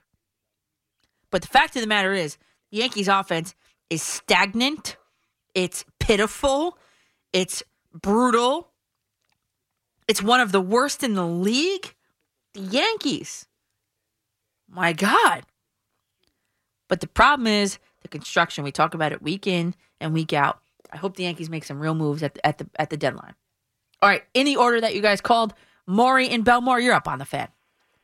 Hey, Coach. Good morning. What great insight you just provided. I think you can't blame Thames. I think Thames can only preach what what the process would be. It's on Boone. It's on it's on others in the organization. I, I think of the Walter Matthau and, and Bad News Bears where he starts off with assume A S S U M E and he goes through that whole process. You know, if you don't do this right, it'll make an F. You know that whole thing. Yeah. There's something broken within the organization, and what you said is so spot on that you know they're not listening. You heard that. Not too many people talked about that. How critical is that? Is you could teach them and talk to them about it. Something is wrong. I I think grit, gut, heart. I don't know. You're a coach. Don't you see it? I don't. I can't even watch the team anymore. You know the word I would use? I would use the word painful. apathy is the word I would use. Ah, Apathetic. word. Yes, yes. I mean, almost. I was thinking lethargic. Yeah, I that's mean, a good one, as- too. As, as, as I get ready to go visit God in, in about a half hour, I always try and think about like you you go through life and you try and learn your lessons. I feel like that that that's uh, being crazy. You know, doing the same thing over and over again. Mm-hmm. That's what I see. Swinging at outside pitches, not you know, to uppercuts versus not. I mean, running around the bases, Sanchez, and the data doesn't lie. Everything that you said, last, first, fifth, first, all those negative uh, num- numbers that you provided, add that up at the end of the year. That team should be uh, below 500 because you can't continue to, to sus- sustain uh, or try and win at this rate. And why can't we have a Jacob DeGrom? You know, even Cole. Cole's not a Jacob. This guy, De- DeGrom is Well, come on. No one has a Jacob. DeGrom. Jacob DeGrom is. We're Oh, watching history every time the guy takes the mound. The guy is just unbelievable. I've never seen anything like it. And it's not like he's going up there and he's throwing it five, you know, 150. He just points it and wherever it goes. He reminds me of the guy from the Braves. My, um, oh, come on. He's a, he's a Hall of Fame. Maddux? He was a killer. Maddux. He reminds me of Maddux. How he was able, like a surgeon, to pick a corner at any point in the game and make the batters look foolish. Yep. Anyway, Coach, I so enjoy you every week. I, I love it. Thank you so much. Keep it up. And listen, I think I've been to that Versace mansion. It, it, it's it's pretty pretty sweet. Yeah, oh, I got to get to it. Did you eat there or did you stay there? I know we had dinner there. We had dinner there, and then we we, we went right next to the Cleveland there, not too far. Yeah, I've been to the block, Clevelander. Yeah, yeah, yeah. With the pool in the middle. which which becomes absurd by 4 a.m. Yes. Yes. Oh, I know. All right, Mark. Thanks for the call. I appreciate it. All right. Bye bye. Um, and, and and yes, and as I sit here right now, I just pulled up as he was talking the AL East standings. The Yankees are only above one team, and that team is called the Baltimore Orioles. They are behind the Rays. They are behind the Red Sox, and they are behind now the Blue Jays as well. Something's got to give. Something's got to change. And I don't know. There just seems to be a disconnect. And it's on the coach to figure out how to reach that and how, to bridge that disconnection. Because right now is what is. And but Gerrit Cole is the second best pitcher in the league, okay? Nobody is Jacob DeGrom. Let's put that out there. We are witnessing it's must watch TV. I don't care if you root for the whatever team you root for. When Jacob DeGrom is on the mound, it's must watch TV. We are witnessing history. He's going to go down as one of the best pitchers it, the game has ever seen. And Wayne Randazzo, before, he told you that Jacob DeGrom is so good, and surgical is a good word because that's what I think of too when I watch him. Wayne Randazzo told you this that the first time I, because Jacob DeGrom's best numbers come the third time through the order. And I asked him why because he doesn't reveal everything until the third time through the order. Then he's throwing everything at you. So that's what you need. You're so dominant with your other pitches that you can introduce new ones and new sequences the third time through. That's why the guy is so dominant. Let's go to Ben in Queens. You're up on the fan, Ben. Morning, Coach. Let, let's face it, right? What you just said right there, third time through the order. Mm-hmm. All right? He is one of the few, if not the only pitcher right now you could say that about because he knows how to get through the f- the order the first two times to have a third time. You know, where, he- where his pitching count isn't oh 100 per four, four two innings. Yeah. You know, so so so that's one of the reasons I give it up for the Degrom. Ben, And- let me and- let me let me stop you right there because I had I wanted to bring something up and I just as you were talking I was like I had to find it. So the third time through the order thing, right? Mhm. Michael King Friday night, and this is on Aaron Boone and whatever the computers spit out that night. But Michael King becomes the 95th pitcher to pitch an immaculate inning in all of baseball history on Friday night. Right? He follows up with three outs in the next inning, top of the fifth, three outs on four pitches. Top of the sixth, he gets Martinez to pop out.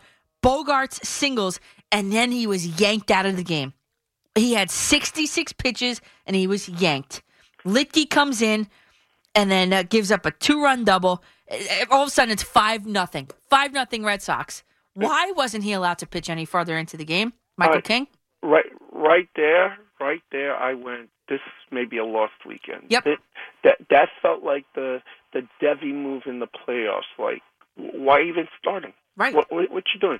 Uh, quickly, um, Islanders first. You know, Barzal says a lot of stuff, but he needs to perform on the ice. And sure enough, whack.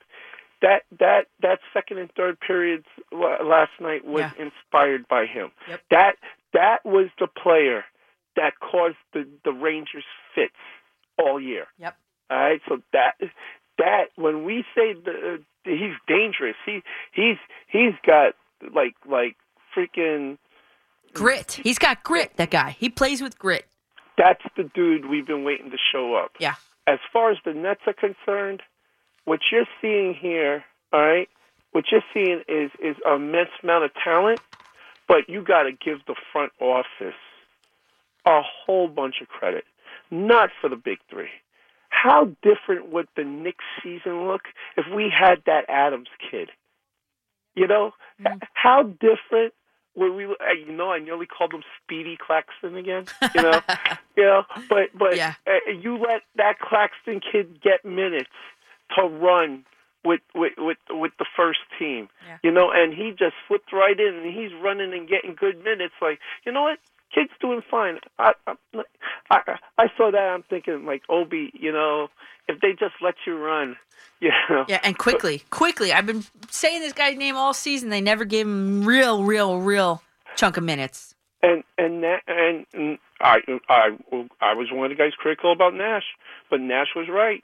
We're going to tempo, pace, pace, pace, pace, and I'm I'm looking at the TNT like pace, pace, and then the next three possessions, turnover, turnover, turnover, three, two, foul line, and I'm like. Pace. They're, they're forcing the Bucks to turn the ball right back to them. Fourteen times last night. You know, so so you know what? All all the credit to the Nets was this. I expect, uh, like you, I expect Nets in seven. Uh, I I thought they would split these first two games.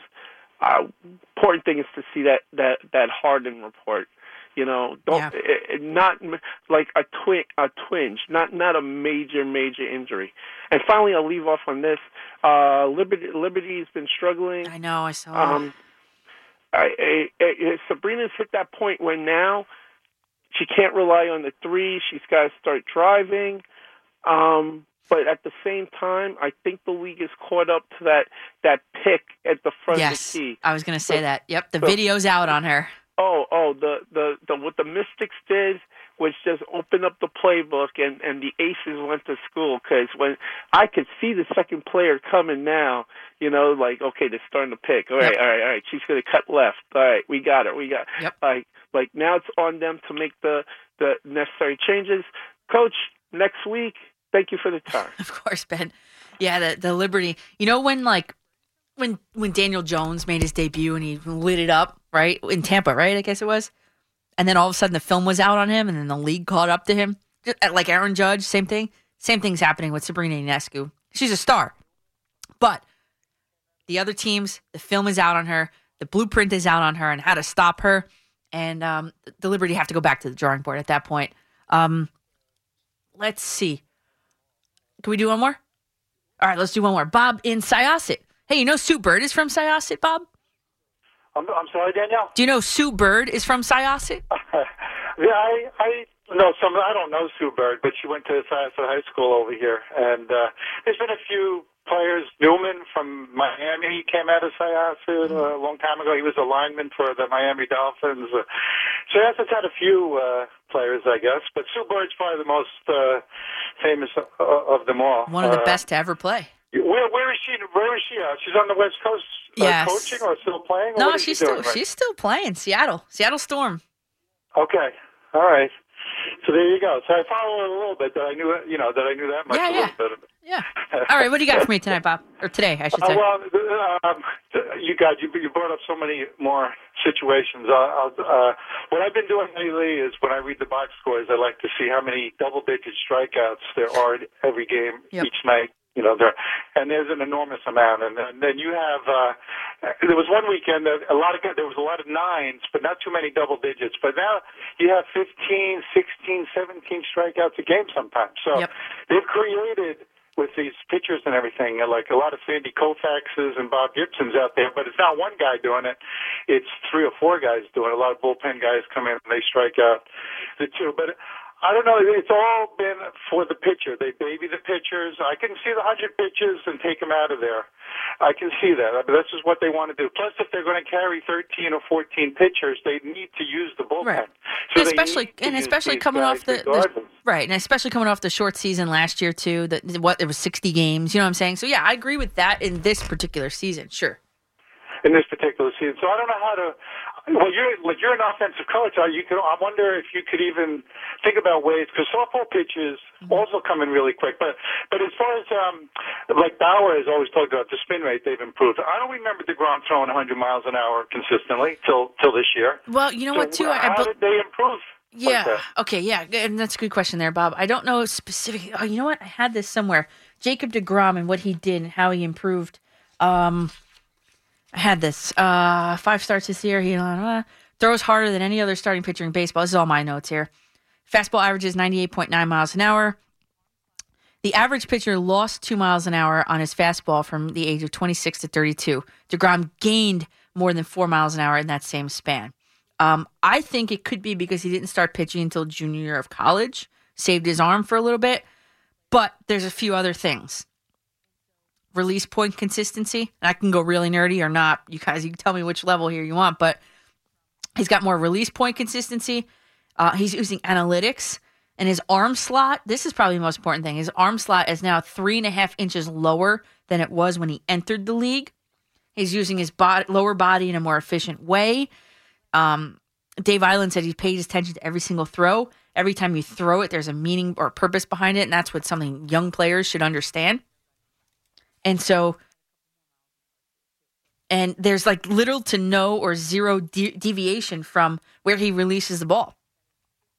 So that also doesn't give the hitter any clues about where the, it's going to come out of his hand. So that's how Jacob Degrom has improved. I was I was sitting on that since for a while now. Someone brought that up. I'm glad you brought that up. And the other thing is that they're also measuring where the pitch speed instead of where it crosses the plate, it's when it leaves the hand now. That's where the radar gun is tracking. So that could add a couple more miles an hour to it too. So hope that answers the question. We're going to hit a quick, quick, quick break. If you guys want to get aboard, it'll be your last chance. 877 337 6666. And if you're on hold, I promise I will get to you. Welcome back in the final closing minutes here on McCartan in the morning here on the fan in New York City on this Sunday, June 6th. Playoff weekend for, for some of our teams here in New York, but one didn't make the cut. The New York Knicks did not make the cut. And my question earlier in the night, and a theme we've woven in throughout the night, is if you're a Knicks fan, is this season a disappointment? And for me, that's not an easy question to answer because, for the simple fact of this, and then we'll get to your calls 877 337 6666. There is one line open and it has your name on it. Um, I think you really have to separate out this Knicks season into regular season versus playoffs. Regular season, they were projected at the beginning of the season to win uh, like 22 and a half games. Coming off a season where they won only 21 games, they won 41 they made the playoffs. Not only make the playoffs, they didn't have the playing game. They were the fourth seed in the playoffs. Was a little generous? I think it was, but that's a conversation for another day. The Knicks in the regular season completely 100% exceeded expectations. I don't know if you could find anybody that would disagree with that. In the playoffs, I think once they got to the playoffs and, and Knicks fans were like, wow, they made it. They made it to the playoffs. Now let's go win a series. And that series was winnable, except for the fact that they didn't have the talent needed to shut down Trae Young. And Julius Randle went missing. We'll put it that way. But you can't only blame it on him. The guy was getting double teamed. Who who else was he going to kick the ball out to that was going to be that knockdown shooter? Nobody. The answer is nobody. In a league of, of power duos, power trios, Julius Randle is playing solo. So, in that sense, I feel that the playoffs were a bit of a disappointment for the Knicks because they were the four seed. They got upset by the five seed on a really, on paper, even matchup. And so, regular season, good uh, playoffs. Even though they were playing with house money once they got there, I still say no good on that. So let's go to Lenny in Fort Lauderdale. You're up on the fan. Yeah, the Knicks, uh, the Knicks playoffs were the regular season. That's how I'm taking it. They played great during the year. Yeah. But Randle was definitely exposed. Um, in regards to Osaka and all the athletes not talking to the uh, media, I just think that it's just an arrogance of their success once they get really big. When Osaka doesn't mind talking to the media when she wants to talk BLM or take pictures with her uh, rapper boyfriend, then it's fine when she gets a little press, you know. So that that that disturbs me a little bit. Yeah, Lenny, I don't know about that. I just think, I mean, if there's a really underlying condition really going on with her, then I hope she gets help for it. However, forget about that. Facts are facts.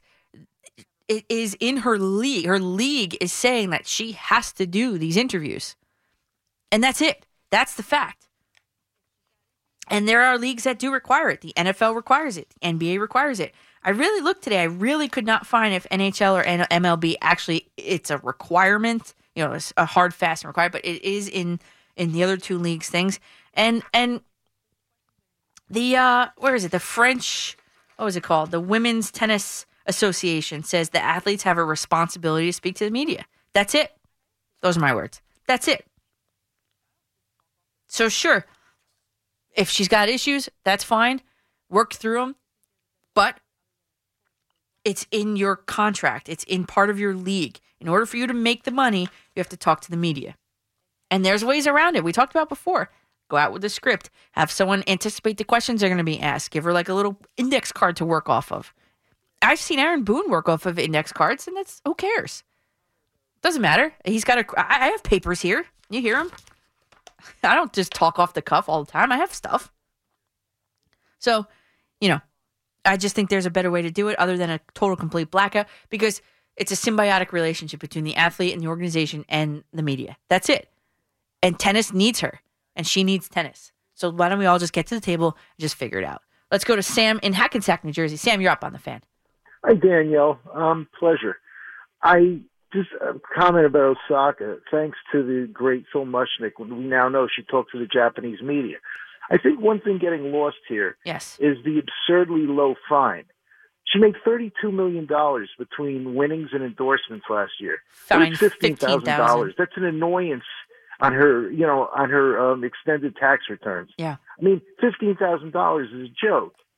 Um, and if she was really like as you know adamant as this, she would have said, "Well, I'll pay one hundred fifty thousand and pick a charity or something." I Well, mean, she we did say this she did say that. She did say that she hopes that the money does go to charity. She did say that. fifteen thousand dollars. Well, though, you know, I mean, I, I think that's that's one of the biggest problems. I mean, we have baseball players and football players getting fined fifty and a hundred thousand dollars Yeah. for doing you know something on the field or whatever. So that that's my one take on that. Yeah. And Um, wait, Sam, I just don't so everybody's clear, Sam, Yeah, just the, the the Mushnick thing that you brought up, I the New York Post had an article that said that she, who is Japanese, allowed herself to be interviewed by a Japanese broadcaster that pays her for her time, access, and words. And that's a whole nother conversation. Like George Young said, they say it's not about the money; it's all about the money, Mm. and that's a shame. Oh, did you pick up the Tony Lazzeri book? Oh no, not yet. I, I it's It's wonderful. I finished it. Yeah. And he was another guy who didn't like to talk to the press, but he was an epileptic. And, you know, he those were the days that nobody gave you anything. I mean, hey, look, Derek Jeter's entire career, he gave nothing, but he talked. yeah, right. He learned how to say nothing Right. for 20 minutes, Right. you know. Uh, be well. Oh, thanks you too, Sam. Thanks for the call. And uh, we've got oh, just a few minutes here. Dr. Mike in Mount Vernon, you're up on the fan. All right, you're out, Mike. We're we're short on time here. John in Freehold, you might be the Mariano Rivera of the night here. John, what's up? Hey, good morning, Danielle. How are you? Danielle, you know, the way the Knicks season ended was disappointing, but I think there were a lot of bright spots throughout the year with the player development and the uh, strong draft they had and the bright future they seem to be on track for. But I got to tell you, they got to be smart and selective in continuing to uh, rebuild this basketball team. And I tell you, I would not be opposed to trading Julius Randle for the right deal. I, I, I, would, I, I think everybody should be made, made available. Everybody should be on the table, including Julius Randle, if the right deal was to come along. And uh, I told you before we had this conversation. The first move I'm looking to make is I'm trying to recruit uh, Kawhi Leonard because Kawhi Leonard has the op- opportunity to opt out of that contract, and that would be the best situation for the Knicks where you get a superstar player in where you don't have to forfeit any draft picks or any young players that you currently have on your roster, and you could add on from there. Uh, they most definitely need a franchise point guard. I, I'm not sold on Lonzo Ball. Uh, I know none of the guard from Miami's been mentioned recently as a possible free agent target. Those guys aren't difference makers. They're not franchise point guards. The Knicks need a guard that can consistently break people down off the dribble, Sure, I'm with you. up for success, Yeah. especially Obi Toppin. That's a guy that's super athletic, that's uh, multi-dimensional as far as his offensive game and skill set.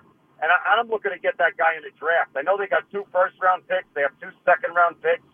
They've got some uh, salary cap flexibility. Fifty million in that- salary cap. Yep. Yeah, they, they signed that free agent uh, point guard from uh, Argentina. That might be a trade chip they can use in a bigger deal. Damian Lillard, to me, is too rich for my blood. I think he's going to cost them too much. I'm only looking at Damian Lillard if I could first sign Kawhi Leonard as a free agent without having to forfeit anything, Right. where I have more flexibility with trade chips and salary cap uh, space to make a move like that. I don't want to bring Damian Lillard in where I'm giving everybody up, and then I've got nothing left to uh, continue to build a team around him. You know what I mean? Yeah, John, I got you. But the one thing I would say about Kawhi Leonard is he likes to take a lot of days off, a lot of load management going on with him. And with Tom Thibodeau, you obviously you know that there is no load management going on with Tom Thibodeau based on the number of minutes that his guys play. Of course, Kawhi Leonard is would be one of his guys based on the amount of money and contract and everything that he's going to be the superstar of the team. You know, so I don't know. That might be a mesh point between the two of them. Okay, we actually have a, a real Mariano Rivera closer, closing caller of the night, Sparky in Dobbs Ferry. You're up on the fan. Thanks again, Coach. um, as far as the Knicks, I'm partially disappointed, but mostly I'm satisfied. Yes. Because most important is they regain credibility as a franchise. Right. Okay. And the fact that all you hear about the Knicks is basketball, whereas in the past, the only thing you'd hear is about what was Dolan going to do next to embarrass the franchise. Yeah, to Oakley this and all that. Yeah, and I think if you were a player that is looking for a change of scenery, looking at, and I was at the Garden for Game Five, it was electric. Wouldn't you want to put on for your city and be a part of that and be the reason why these people are cheering? I know I would. I think it's a great atmosphere. Now, what I couldn't get through last week, I was on hold. Um, the thing with the Tigers, what annoys me most, how can you not be motivated to play against the Tigers when Hinch is the manager? Right? And, and what about Cora in this Red Sox uh, series? Come on.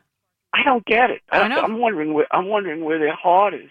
Okay, and the thing when you mentioned about the pitchers loading up the ball, um, the idea that players can talk about it is wrong because you're going to open up the Pandora's box. You might have coincidences before a big series where a player might say something about the opposing team's top pitcher who happens to be pitching against them. Right. Well, Sparky, all great points that you bring up every week, and you're always the last call of the week, which is always cool. You're always the Mariano. So, uh, Sparky, all of you guys could not have done this without you this week. Thank you. I love coming here talking with you all. If you missed any portion of the show, hit the Audacy Rewind feature. Um, that's at 2 a.m. My show started, and then we had a live call in by Wayne Randazzo after the West, Coast win versus the San Diego Padres. That was at 2:35 a.m. Great job to Emmanuel behind the glass tonight and to Mike McCann on the updates. Bob Salter's coming your way next. And in the meantime, you guys can hit my social media channels at Coach MCC, A-R-T-A-N on Twitter and Facebook.com slash Coach McCartan. Let's keep that conversation going. I will see you guys this time next week. And hopefully the Nets and the Islanders are still playing 1019 FM. The Fan. WFAN, New York. The Yanks and Red Sox wrap up their weekend series tonight in the Bronx with our coverage underway at 6:35 following Sweeny Murti's extended pregame show and Nets fans